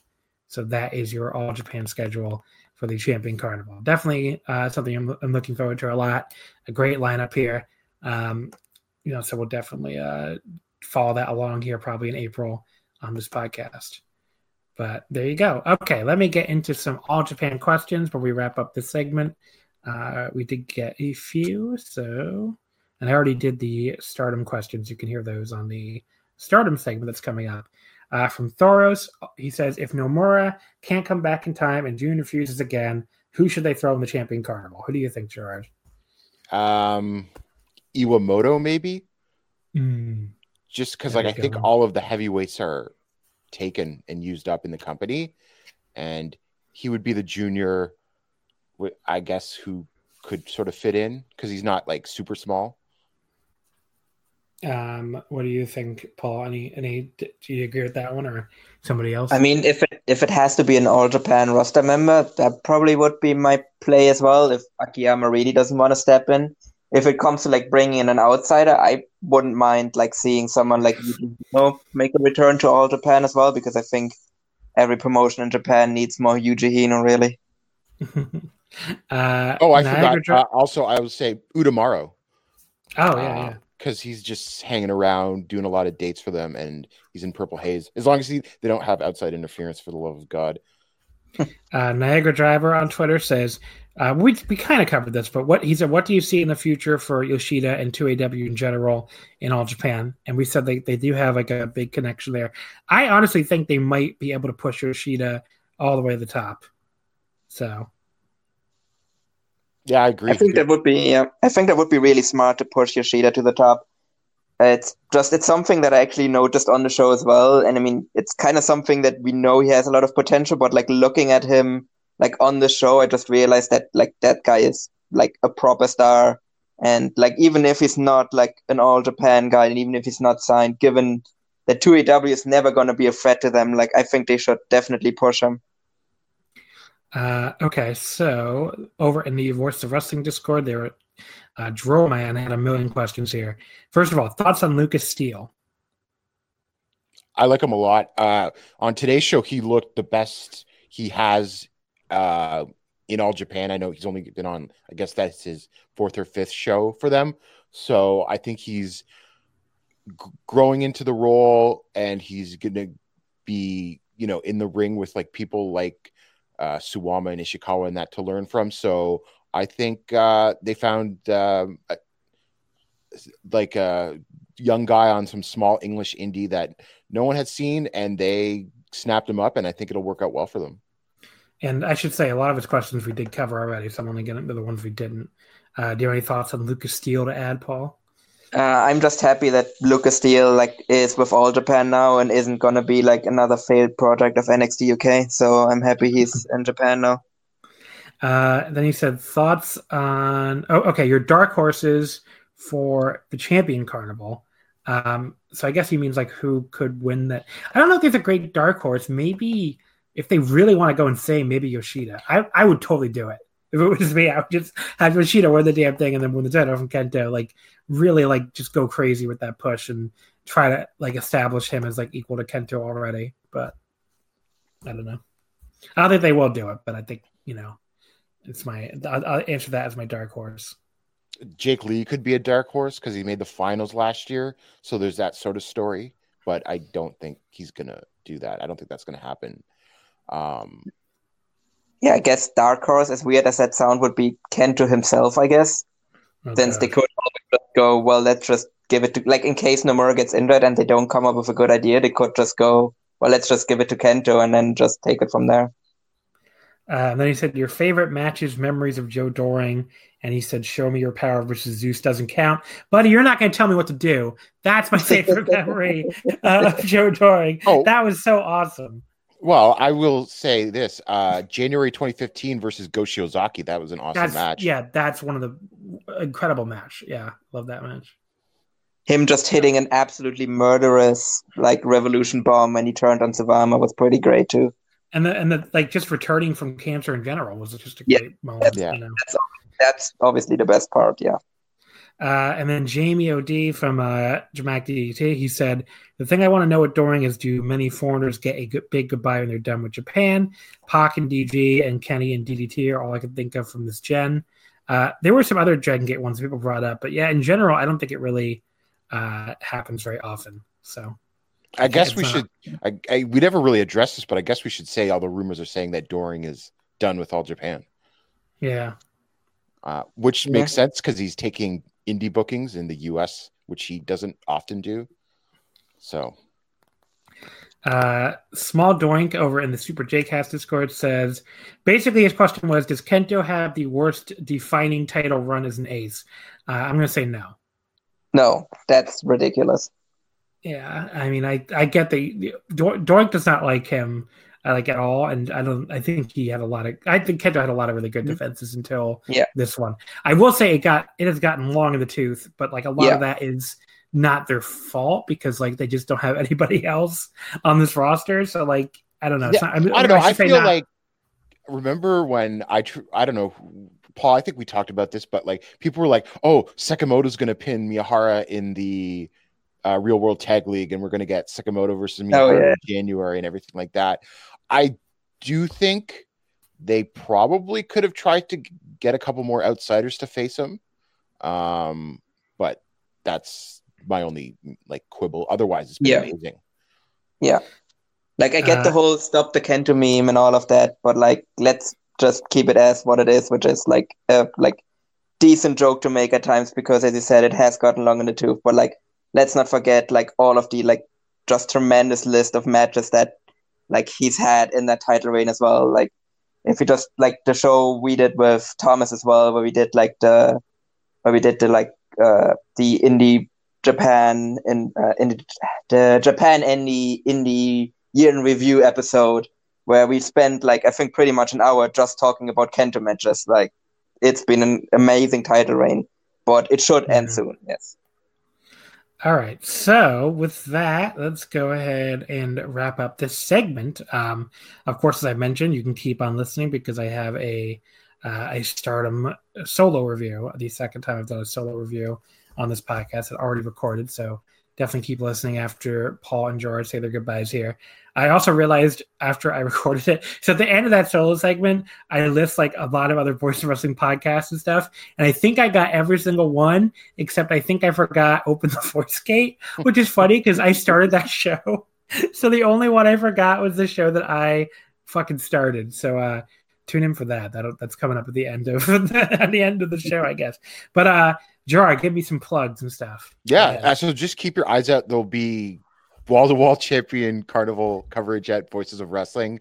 Uh, I will have a preview um, that I'm sure maybe Paul will want to contribute to. And last year, uh, Paul Thomas and I, between the three of us, we reviewed every champion carnival show, or at least the tournament matches. So, uh, aiming to do that again this year. Yes, I'm absolutely. sure, you, I'm sure you guys can come back on to talk Champion Carnival if you want. So, Yeah, I think Yeah. there'll be probably a lot of news coming out of it and stuff Mhm. too. And I'm sure there will be a couple of matches as well that might be worth talking about too. yeah. So Paul, give me your plugs. I know you love to plug your Twitter. Oh yeah, obviously. Uh, don't follow me on Twitter. Sub- subscribe to All Japan TV instead and DDT Universe as well to watch some DDT and Noah. And yeah, otherwise, Alright. uh, yeah, as Gerard said, w- uh, watch out for our wall-to-wall coverage of everything Champion Carnival coming up. voiceofwrestling.com.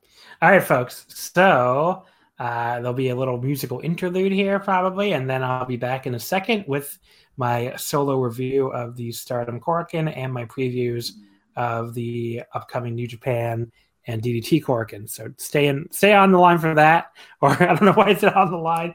Keep listening. See you in a sec. Emergency.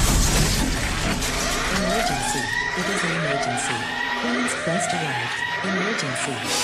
Quest arrived. Emergency.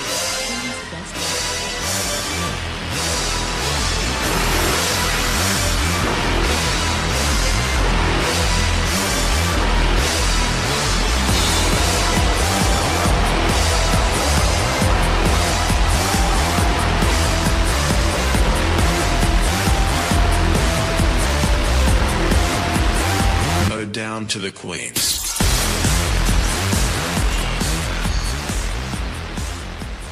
Okay, folks, through the magic of audio, after that little break, we're back here on Wrestling Omakase.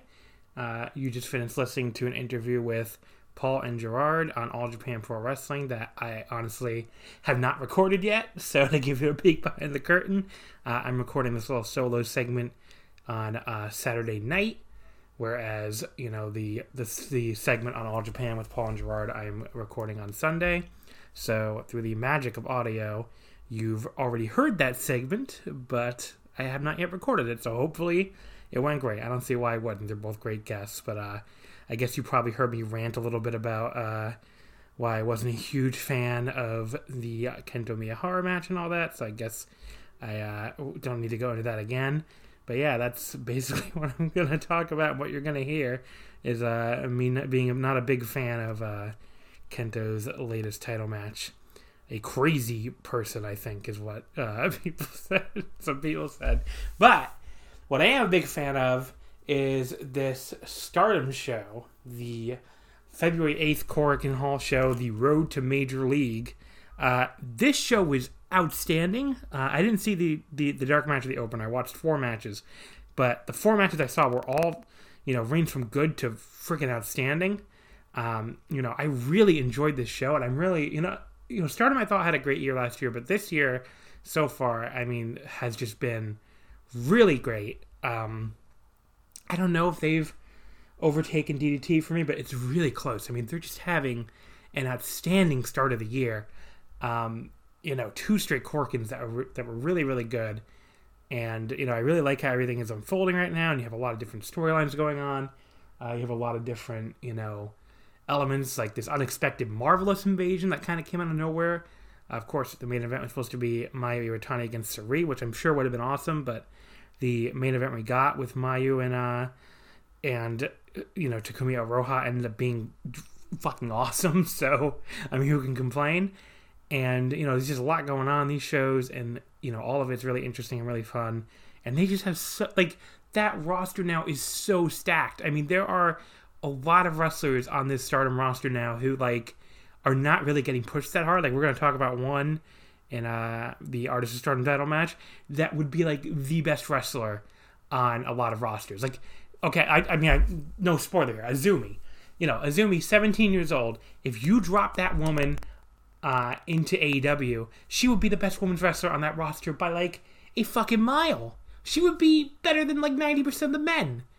So, and you know, and she's not even a main event pushed act in Stardom. So that's a, you know, that's just like the the rich the the like riches they have right now as far as like just a completely stacked roster, uh, you know, full of women that like, you know, and or, or even I guess at her point, not even not even an eighteen year old woman, but like a seventeen year old girl who's better than most of the wrestlers on this earth, and you know if they, you know, as long as she doesn't like retire after graduation, which would be really awful because she's so good. I mean, they have like a, a legit star in their hands in her for like the next like decade or however long she sticks around. But um, yeah, let's go match by match here because all four matches I saw here were pretty good.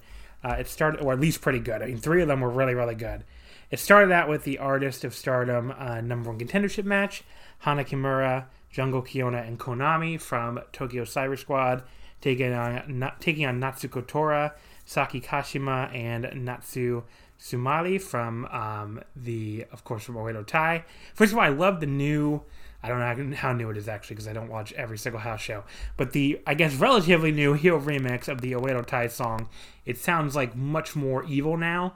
And it got me thinking, like, that Oedo Tai, you know, must be much, must be much more heelish now. And in some ways they are, but man, they were like, uh, you know, they didn't really play heel in this match, especially early on, where like, you know, they they basically Konami and Jungle like really took turns beating the absolute crap out of Saki, and I, I, was like wondering going in, I haven't seen a lot of heel Saki yet, and I was like, well, what is she like as a heel? And I, I don't know if this match really gave me a good answer because it was a lot of like her doing what she you know had normally done as a babyface in Stars, which is you know just getting beat up and selling her ass off, which she's very good at. So I'm not you know she was good at it here, but it's very weird when she's like you know dressed in all black and she's giving these very heelish promos, but like she's still very much playing babyface in peril here. So that was interesting. Um, you know, then they they kept uh, TCS kept playing heel in the match a lot because they also cut Natsu off from doing the Bronco Buster at one point, and they got lustily booed by the Korakuen crowd for not letting them do or not letting Natsu rub her crotch in uh, somebody's face. But Natsu did get to do it afterwards, so don't worry. The, the perverts rejoiced because, of course, Natsu sells those T-shirts that say "pervert scum" on them. Uh, she really loves her crotch-based attacks in general because she also, in addition to using her own crotch, she like punishes the crotches of all the other women. And this is uh, going places I'm not sure I wanted it to go, but you know, a lot of uh, like Manhattan drops, those reversed. I think that's what those reverse atomic drops are called, right? I don't have anyone to ask because this is a solo podcast, but a lot of those. Uh, and then she also did like the the leg drop to the crotch at one point, and yeah, really, uh, really crotch based offense. And then Jungle and Natsuko Tora, they have their big thick gal showdown, and you know they both were like running into each other. They both managed to knock each other down with the shoulder blocks, and then uh, Tora finally put her down with a spear. Um, all three members of Oedo Tai isolated Konami, and Tora like you know nearly pinned her with a splash off the top before teammates saved. Um, and then Tokyo Cyber Squad kind of came back and isolated Saki, but when Konami tried to get her in the Triangle Lancer, it led to this really cool like uh, pinfall reversal sequence where they you know first Saki reversed it into a cradle. Uh, Konami reversed that back into another cradle, and then Saki reversed that into another cradle for the pinfall. So that was a great finish. I added a quarter star just for that. Uh, it was fun. It wasn't like the greatest match of all time or anything, but I went three and a quarter. I had a good time with it. Uh, it was just a little weird. I expected a little more, I guess, heel work from Oedo Tai, but they were, you know, what they did was still fun. So that was match number one, and by far the weakest of the four. So if the weakest of the four matches is a fun three and a quarter star match, you know you've got a pretty good show here. Uh, the next match was for the Artist of Stardom titles, Momo Watanabe, Utami Hayashishita, and Azumi, the uh, Queen's Quest team taking on Giulia, Sayuri, and Maika. Um, so this match, this is this was really good, and you know I oh first I have to mention the pre-match promo. So Mo, Mo Watanabe calls them uh, Dona del Voldemort, and Azumi adds that they're the unit who must not be named. Which is pretty funny. I'm not even really into Harry Potter, but I thought that was funny. And then they basically say that they're angry because they're old ladies. So Queen's Quest continues their uh, their history of being like the most vicious uh, on the mic, especially. They Momo loves to bury people, and I guess it's rub, it's rubbed off on Azumi too. But yeah, it was really funny. Uh, so everyone paired off early, and we got like a bunch of brawling, and you know Siri and um, I think I mispronounced that. I'm very sorry, but Siri and Momo eventually end up in the ring together. They start trading these really stiff looking kicks, and then Momo starts destroying her with a series of even stiffer drop kicks. So that was really cool. Um, then we end up with the Maika and uh, Maika. Yeah, and the Utami thing, where they're like tossing each other around these judo throws, and you know, Maika, of course, uh, you know, is a judoka, just like Utami, and she, you know, she they've had these meetings before and just just and I just tap out and stuff, and it's just really fun though, even watching her toss Utami around because that's of course what Utami does all the time in Stardom is toss all these other girls around with these judo moves. So you know, watching Maika do that was really cool. Um, Utami eventually fires back. She gets her up in the Argentine backbreaker, but uh, Micah reverses it into like a cross arm breaker, like slowly brings her down into it. That was really cool. Um, and then transitions it into a triangle, but Utami like power bombs her way out of it. So that was like another highlight sequence of the match. Um, and then after that, it became the Azumi show. And man, Azumi is so fucking good. Again, at 17 years old, she is already better than like I don't know, I 80% of the wrestlers on this earth, 90%. Like, like she is so good at this. She's bumping her ass off for these girls, just you know, bumping like a complete maniac for all this offense. Basically in there like a pinball and she does this like crazy Rana into a Fujiwara armbar. She gets this like insane armbar takedown into a cradle thing on Giulia for a great near fall. Like she makes them all look really, really good. She makes their offense look like a million bucks, and then she just like takes over and gets in her offense and looks great, and the crowd's going nuts for her. Azumi is so good. Like I cannot stress that. If you take one thing away from this uh, solo segment, where I'm pretty sure I'm mispronouncing half the names, Azumi is really, really good, and everyone should watch her wrestle because she's already so good, and she's not even of I don't know. It's, 18 legal voting age in Japan. I don't even know what legal voting. She can't drink for another three years. I know that because uh, their drinking age is 20. But yeah, I mean, she is so good already and she you know if she keeps improving at the rate she's improved in the last like couple years i mean she's going to be the best wrestler maybe the best wrestler in the world by the time she turns 20 for sure she can be the best women's wrestler and you know she'll be in like the top 10 if she keeps improving at this rate so like she's so good uh, Giulia finally put it away though at the Glorious Buster to win the Artist of Stardom titles for their team. Uh, I thought I like this a lot. I gave this three and three quarters. Really good match. Uh, and then Giulia cut a good heel promo at the end. Basically says uh, she thanks the QQ Kitties for a good match. And then she's like, "Oh, who are the number one contenders? Is it to- uh, Tokyo Cyber Squad? Oh no, they lost." So she's really good as like this uh, very smarmy, very like uh, you know insincere heel. She's really found her calling uh, as a promo. I didn't I didn't want I don't watch a lot of Ice Ribbon, so I don't know if this was anywhere close to her character. I feel like it wasn't. I feel like I the few times I did watch Ice Ribbon and saw her, she wasn't doing anything like this, but it really works for her. So there you go. Um, but yeah, she make she basically like says she wanted to fight Hana Kimura again, but uh, it's not going to happen since the number one contenders are Oedo Tai. Match number five, the semi-main event, the Wonder of Stardom title, Arisa Hoshiki versus Bea Priestley. Uh, Bea's new catchphrase appears to be "You can bow down to the only queen," since she turned on Queen's Quest last time. Uh, Arisa just points out in her pre-match promo this would be her tenth defense if she wins. So, uh, you know, we'll see if she uh, obviously she puts it away. Uh, I wanted to note that uh, that she Rossy apparently was like, and I swear to God, I didn't even see his tweet before I, I said this, but he let me know in the Voice Wrestling Slack he had tweeted like a week earlier. But uh, so I got to give the full credit to Aaron Bentley from uh, Everything Elite for making the exact same joke on Twitter. It'll look like I'm ripping off his joke, but whatever.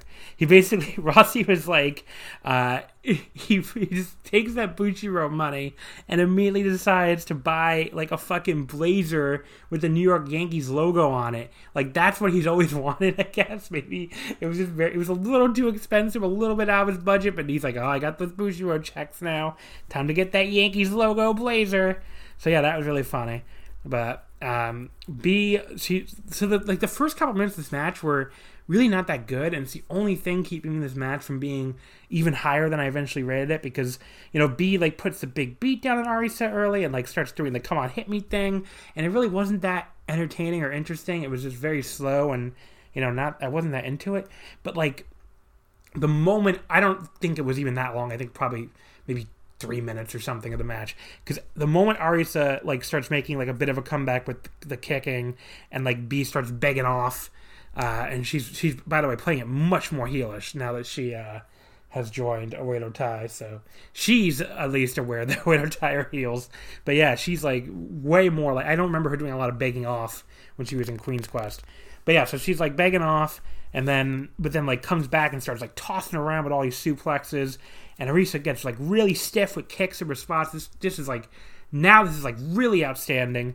Uh, at one point, Arisa goes for a springboard, you know, one of these springboard kicks she does, and Bea just jumps on the middle rope and Germans her off the middle rope in midair. That like had such a, a low margin of error on the, uh, you know, like they had to make that perfect basically, and they like nailed it. Like that looked really really good. Um, you know, and they're, then they're like trading these knee strikes and just screaming at each other, which is classic Joshi. And you know, Arisa finally gets the shining impact, the running knee for the win. Um, like I said, it got it had a slow like for a few minutes, but everything after that was really good. Uh, I went four and a quarter.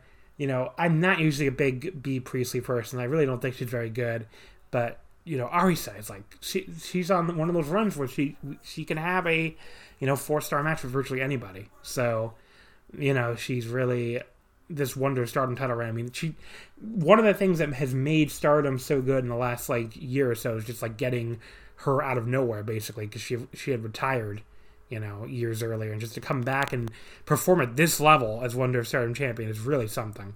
So you know obviously that's been a big thing for stardom. But yeah, she puts Bea away here. We don't get any note here about a new next challenger, so maybe they're going to give the belt a little bit of a break after you know she's already at ten defenses after you know hasn't been champion even for a year. Uh, the main event. So this is a non-title match. Mayu Iwatani against Takumi Iroha. Um, this was originally supposed to be, of course, uh, Mayu defending the the red belt, the World of Stardom title, against Sareee. And that match may never happen because Sareee is supposedly going to report to WWE by the end of the month, I believe. I don't know if that's 100% confirmed. I'm pretty sure it is, but who knows. Um, so we get Takumi Iroha instead in what became a non title match. And, you know, Takumi, if you're not aware who that is, she's from the Marvelous promotion. Um, they had, like, teased basically after Bushiroad bought Stardom, uh, Chigusa Nagayo, of course, a very famous uh, women's wrestler, who runs the Marvelous promotion, basically said, said she wasn't going to let you know Bushiroad push her around or dominate start or dominate women's wrestling. I don't remember exactly what she said, but it was something like you know uh, that she was declaring. I think she definitely said she was declaring war on Bushiroad, and I'm pretty sure at the time people took this as a shoot. Um, you know the you know the I think people definitely didn't think this was like a work if I remember correctly. I definitely don't remember anyone saying like, "Oh, this is definitely a work." But it looks like, in hindsight, it either was a work all along or quickly became a work because you know here's Takumi Iroha, and you know it looks like Marvelous and Stardom are going to work together more in the future too.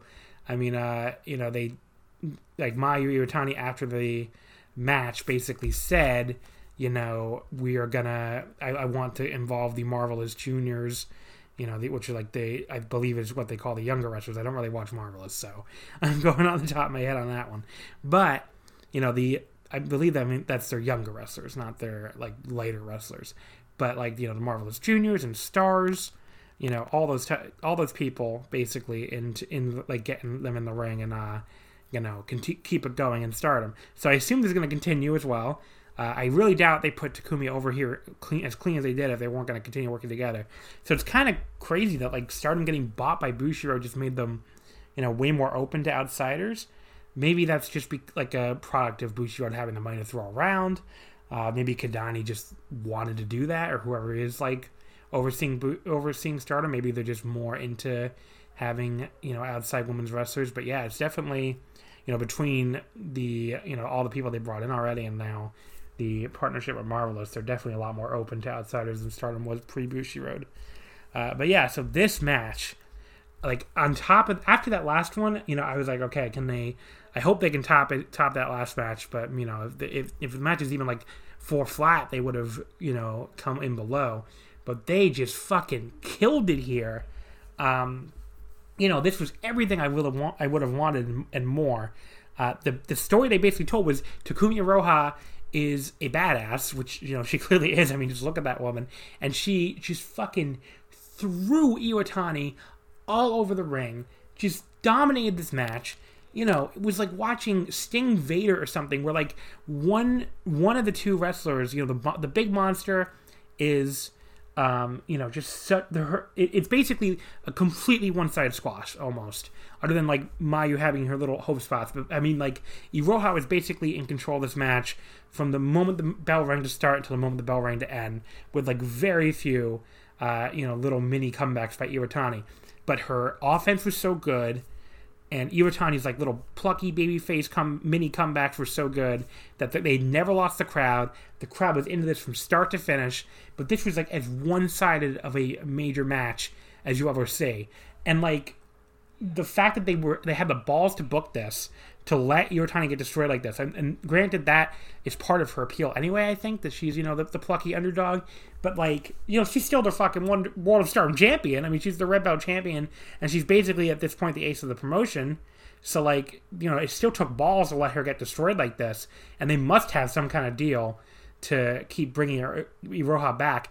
But man, it really got Iroha over. I think in one night with the Stardom crowd because you know we'll talk about the post match. They were really into Iroha in the post match. So you know it starts out with uh like you know they like they have a, a little tentative handshake. They go to the floor and Iroha like she takes Mayu over her shoulder and just fucking charges right into the post. It looks super nasty. Um, if you want to nitpick, you could say maybe even Iwatani got up back in the ring a little too fast than that. It looked so nasty, but like she was selling that shoulder basically for the rest of the match. I mean, Iwatani's selling in this match. You know, I just said the same thing about Azumi before, her bumping and her selling, and Iwatani was even was probably even better here. I mean, for sure she did she had to do it a lot longer, and her like the some of the bumps she took were incredible. Her selling was incredible. I mean, this this match was outstanding, and you know, and, and Iroha was obviously great as the big monster, but Iwatani's selling was like really probably what carried it. So you know, Takumi, she destroys Mayu with kicks and with a basement drop kick. She just keeps dominating. She like ragdolls Iwatani up at one point, like basically like has her in the German suplex position, but is like carrying her around and then just fucking drops her. And Iwatani takes like this ridiculously sick German suplex bump, even for her, like right on the back of her neck. It looked ridiculous. Uh, and then she like splatters her with a power bomb when Iwatani had tried to like Rana her way out of it at first. Uh, so Mayu makes a bit of a comeback, uh, but she's still doing a tremendous job selling the beating. She's too slow going to the top because she's doing such a great job selling this beating, and she gets superplex off the top. Uh, there's this really amazing sequence where Iwatani ducks like three straight kicks from Iroha and like then just Germans her down in like all one motion. So that was like one of the really great little mini comebacks. That was great. But then Iroha just takes back control. You know, that was like basically Iwatani's last gasp. Um, I mean, she would try a couple little mini comebacks, but not even as successful. And so Iroha takes back control, just murders her with these repeated power bombs. Uh, you know, Mayu tries to, to, come back again, but Iroha finally puts her down for good with the running three, and that's it. Absolutely fucking awesome. I went four and a half stars on this. Uh, you know, just one of the best, um, like completely one sided matches you'll ever see. Um, I don't know about ever see, but one of the best you'll I, I've seen in a long time. I flirted with going going higher. The only thing I would take it down for, I guess, is uh, you know, it's a little maybe a little too one sided, or maybe like to really go. That's where the you know when people talk about the star rating system failing, you know, this is like it. If you were, they, they, they couldn't have done a better job of what they were they set out to do. I just don't know if I felt five or four and three quarters, but uh, you know, they probably have an even better match in them where Iwatani gets a little more offense. But this was like again about as good as one of these types of matches could be, and I really loved it. Um, you know, it's definitely one I think you have to go out of your way to say. Really, like all four of the matches I talked about here, you know, maybe you can get rid of the the number contender match. I still think that was enjoyable enough, you know, for you know how, probably how short it was. But the other three matches, the uh, Artist of Stardom title match, the Wonder, and then this non-title main event, they were all really great. So really awesome stuff that you should go out of your way to see if you haven't seen it yet. Um, afterwards, Mayu thanks Iroha for the match. She basically says she lost and she's not satisfied with that, so she tells Iroha to please challenge her for the red belt, which interestingly never happened. So I don't know if they're gonna hold off on that. Maybe it's the Ota Ward Gym main event because they're I know that's coming up in a few months, I believe. Um, after that, Oedo Tai, before we get really anything else happening, Oedo Tai hit the ring. They attack Mayu, and then, of course, uh, Saki Kashima, who used to be uh, Iwatani's partner before, you know, she turned on her and joined up with uh, Oedo Tai, you know, says she wants a singles match with her. Iwatani basically says she's not interested in her, which I thought was really funny. Like, totally blows her off. It's like, yeah, you're not really on my levels. Get the, get the fuck out of here. And, you know, they're not happy with that, and they keep you know, they keep attacking her, and then Takumi Iroha comes to her aid and like shoves them all off, and that gets the crowd going crazy, and the crowd is now chanting her name, which I thought, you know, again, they got. I don't know if the crowd even knew her before this match. They, I'm sure some of them did, but I'm sure some of them didn't. If you're just a Stardom fan, you you know she's she hasn't been here in six years, so you know you probably don't know who she is. They were like they got this woman over one night, so they did a great job. Uh, afterwards, Iroha talks about how, you know, like I said, she was a roster member six years ago. Um, you know, and they, they tell her, let's do the, the stardom, you know, the stardom catchphrase. So she even does the believe now, shine tomorrow, we are stardom thing to close the show. So yeah, I thought that was really cool. They did a great job, and uh, I'm, you know, really, really excited to, you know, uh, see where this goes with this marvelous stardom thing. And man, I I cannot wait for Iroha and Iwatani to have another match for the red belt because this was outstanding, and I think they have an even better match in them. Okay, so let me quickly get. I, I asked people for All Japan and Stardom questions, and some people sent both. So I did the. I should have done the All Japan questions during the uh, All Japan segment already, but let's do these Stardom questions here. Um, so Thoros asks, I don't know much about Marvelous. What would be a cool interpromotional matchup beyond Iroha, as more has been hinted? Okay, so as I mentioned earlier, I actually have not watched a ton of Marvelous. Uh, really, almost very, pretty much very little. But I do have friends who watch a lot more, uh, you know, smaller Joshi companies than I watch. And one of them is uh, Luke at Oysters Earrings, who, of course, was on the Joshi, Year Review last year. So I basically asked him to do this answer for me. So shout out to Luke. He does his own podcast on Joshi. He watches a lot more uh, Joshi than I watch. So definitely a guy that you should want definitely uh, go follow on Twitter. Uh, again, it's at Oysters Earrings if you want to learn more about um, you know all the different Joshi companies other than Stardom. Not that I don't ever watch them, but I don't watch them very super often. It's only so many hours in a day after all. Uh, he also does his own podcast at which is at Apricot Pod. So here's what he told me. He said uh, Azumi versus Miu would be a legit dream match. I believe that's their one of their super rookies that people always love. Uh, you, you definitely can see her a lot on uh, Twitter if you follow certain accounts. Um, but honestly, any of the marvelous rookies would put on a great show if given the opportunity. Uh, Maria, Mikoto Shindo, and Mei Hoshi- Mei Hoshizuki versus Natsuko Tora, Saki Kashima, and Sumire Natsu would rule. So there you go. I'm basically giving it, giving you a direct. That is directly what he DM'd me. So thank you very much, Luke, for answering that question for me because that's a far better answer than I would have been able to give, more than likely. Again, check out his podcast, Apricot Pod. Uh, let's see. The other starting question I got on Twitter was from Ni- Niagara Driver. Seems like they're building to a Mayu Takumi main event out award in April. Well, there you go. It is coming up in a few months, as I thought. Any other matches you'd like to see on that show? Uh, I really would like to see them go back to Arisa and Momo for the white belt. Uh, you know, I know they don't normally do, I think, repeat challengers. Uh, and of course, you know, Momo is who Arisa won the white belt from in the first place. But I think they have. I mean, I thought the match where Arisa won the belt was really good, but she's gotten like even better since then, if anything. So I think if they had another white belt match at Ota Ward Gym, uh, you know, they could even have like an even better match and maybe one of the best of Arisa's, you know, really really good reign. Um, but maybe they're, they're they might they might they probably might. I, I'm thinking they're probably going to build instead to, uh, you know, since I mean, what do I? I guess you're asking what what do I want to happen versus what I think will happen. What I think will happen is uh, they're building to B and um, why am I blanking our name? B and Jamie Hayter defending the tag titles, the guys starting tag titles against the team of Momo and Utami. Since of course, uh, you know, B turned on Momo to join up with Red Tai. So I think that's what they're to do. And not that I don't want to see that match or anything. I mean, that's that sounds pretty good, honestly. But I would rather see Arisa and Momo, and then maybe you could do I don't know, try to try to send Jungle and uh, Kyona for revenge, or Jungle Kyona, Jungle and Konami for revenge against uh, you know the top Gaijin, as it were. I think that they don't. I don't think that's a team name they're using, right? Because I know, uh, like, why is Jamie Hayter okay with Bea Priestley calling herself the top Gaijin? Like, shouldn't you also want to be the top Gaijin, ma'am? I don't know. Yeah, I guess you'd have to ask her. But uh, there you go. I guess uh, that's about my biggest answer. I mean, anything. I mean, if they could get Sareee back and do, uh, you know, Sareee versus anybody, that'd be awesome too. But what are you gonna do? Uh, let's see from the Discord. Uh, first of all, on the Super JCast channel, Michael CC is military leader Natsuko Tora the biggest glow up in wrestling history.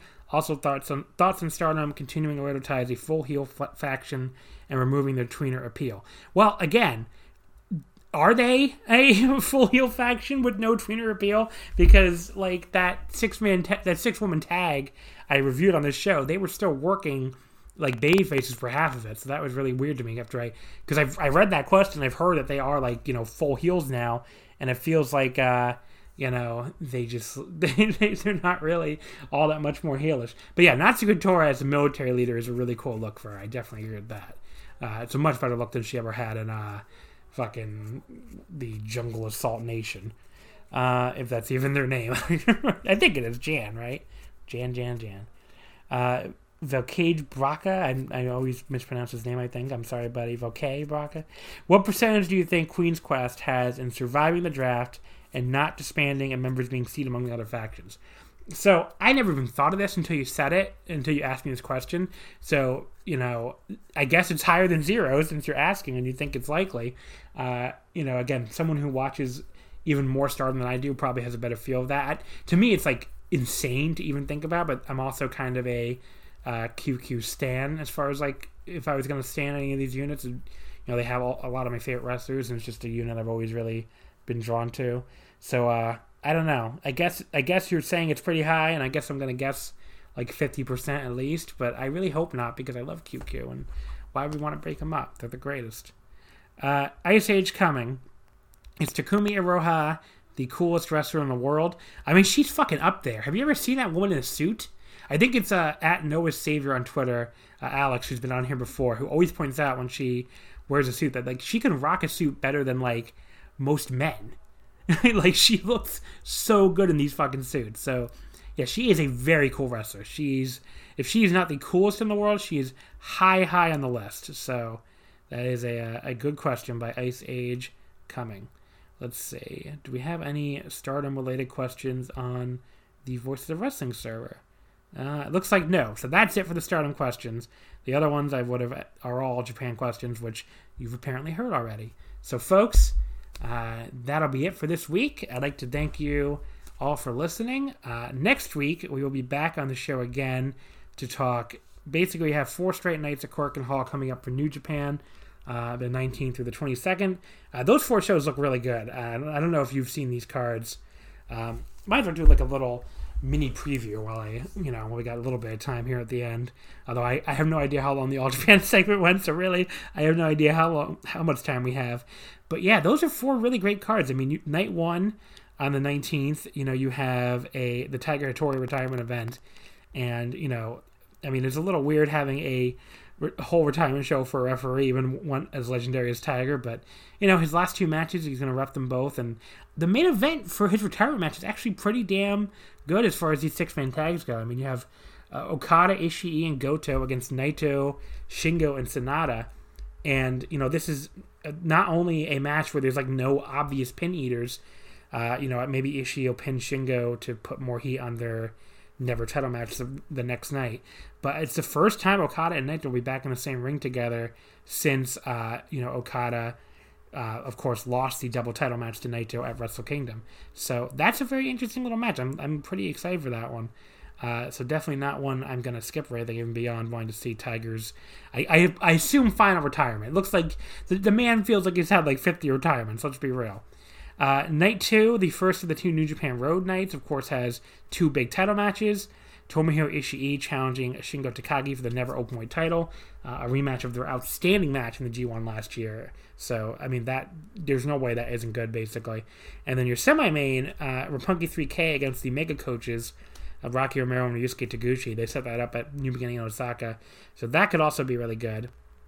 Uh, on the undercard, you have the the the five original Lij mem- Lij members teaming up for the first time in ages. I believe it definitely has to be the first time they've teamed up since Hiromu came back. Um, because I can't, I really can't think of one. I watch all these shows. I mean, unless they did it on some house show that didn't air, but the first televised, I should say, at the very least.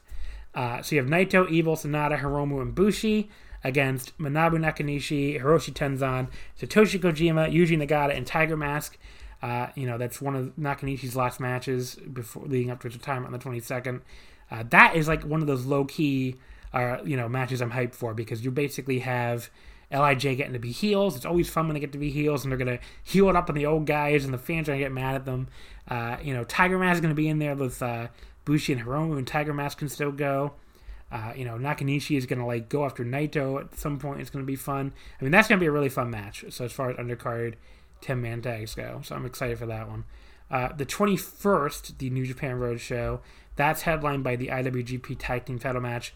Um, of Destiny versus Tanahashi and Ibushi. And I, I've been noting this on my Twitter feed uh, that, like, basically, so, so if you don't know how to check uh, New Japan ticket sales, there's basically three ticket sites you can look at. And on top of that, there's also, you don't, you have no way of knowing how the Korakuen Hall box office does. But, like, my understanding is basically when if they sell out of the three sites, then and they still have tickets up to the box office, the box office will basically send the tickets to the three sites, which apparently is what happened here because like when they announced this Tanahashi Ibushi title challenge, like the tickets, you know, I try to do try to monitor the ticket sites to like you know see how New Japan's doing, especially when they they did that they had like the, those well publicized problems, um, you know, a couple weeks ago at the Road to New Beginning shows, like with that that first night did 1,100 fans. You know, the second night, uh, I think it was like 1,200, and the third night 1,400. So very low numbers for New Japan at Korakuen. They're just running Tokyo a lot in the next two months. So that you know, apparently everybody saw those three cards, which really nothing special, and we're like, ah, these are the ones we can miss, I guess. But yes, I was very interested in monitoring how these tickets were selling. And before they announced anything, uh, you know, the two retirement shows were obviously way ahead of the New Japan Road shows. Uh, the Nakanishi Retirement Show already basically was sold out. The Tiger Tori Show was doing pretty well. The, the New Japan Raw ones were not doing well at all. They were they ba- barely had anything sold. Uh, after they announced the title matches, the show on the 20th with the Never title match, it picked up. But the show on the 21st with Tanahashi and Ibushi challenging GOD for the tag titles, those tickets, like, they sold out of the entire uh, allotment. Like, all three ticket sites sold out everything they had in, like, a day or a day and a half after they put this, that, after they announced that match. So yeah, people are very into Tanahashi and Ibushi challenging for the tag titles together. Uh, they're very into, you know, the idea of them possibly becoming tag team champions here. They probably think it's very likely. So yeah, they, that was like that was a big eye opener. That like you know, I guess not a big eye opener because they're big stars, but like you know, just watching the tickets fly off the shelves was kind of crazy. But now, after a couple days, they they had more tickets on sale, and I think what happened was basically like the box office sent them some more tickets so they could go back on sale. So there you go. But yeah, the 21st I think will sell out. Uh, you know, if it hasn't already, I haven't checked today yet. But uh, you know, the 20th. I mean, the, 19th is almost there. The 22nd is sold out. I don't even know if that if that's 100 percent official, but like I haven't seen anything on the ticket sites in day in, in like a week, honestly. Uh, the 19th is not quite there, but it's close. The 21st, you know, like I said, they did sell out of all their tickets and they got a few back on sale, and they're probably sold out again after, you know, by the time I'm recording this. And the one that, the only one of the four that might not sell out is the one on the 20th, which is interesting because if you, you know, you follow enough people, you'd assume Shingo, like Western fans, you'd assume Shingo and Ishii would be a lock, but it's behind the other three shows. So, uh, there you go.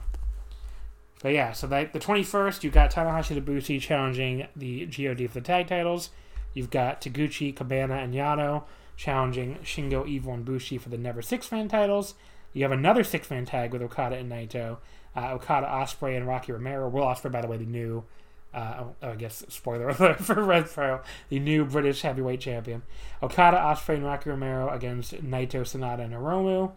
Um, yeah, some so like this is I think this is probably the weakest of the four shows, honestly. Uh, you know, especially if I mean, like you know, the, the main event, uh, it, it could be good because Tanahashi and Ibushi are very good wrestlers, but uh, man, God is on quite the run of bad matches, so I don't know. Uh, but yeah, I think this is probably the weakest of the four when you include like the like sentimental element of the Nakanishi retirement. And then finally on Saturday the 22nd, it wraps up with the Nakanishi retirement. Uh, they, they put together a pretty all-star match there with Nakanishi, Tenzan, Kojima, and Nagata against Okada, Tanahashi, Ibushi, and Goto. Um, so that's you know your main event there, you know, and then we get the retirement ceremony. Uh, there's also a Naito Shingo Evil against Ishii, Yoshihashi, and Will Ospreay semi-main, which you know interesting to see Naito mix it up there. Ishii, who he's you know big big big big big been big rivals with. Wow, I'm like losing my ability to talk after 38 minutes of solo podcasting. I don't know how Joe Lanza and Rich Kraetsch do this. But yeah, Naito and Ishii, uh, you know, there's so much history there. Um, you know, I would love if they if they get another title match because they pretty much always knock it out of the park. Uh, they did again in the G1 last year, and then maybe even you know Naito and Will Ospreay could have a singles match now.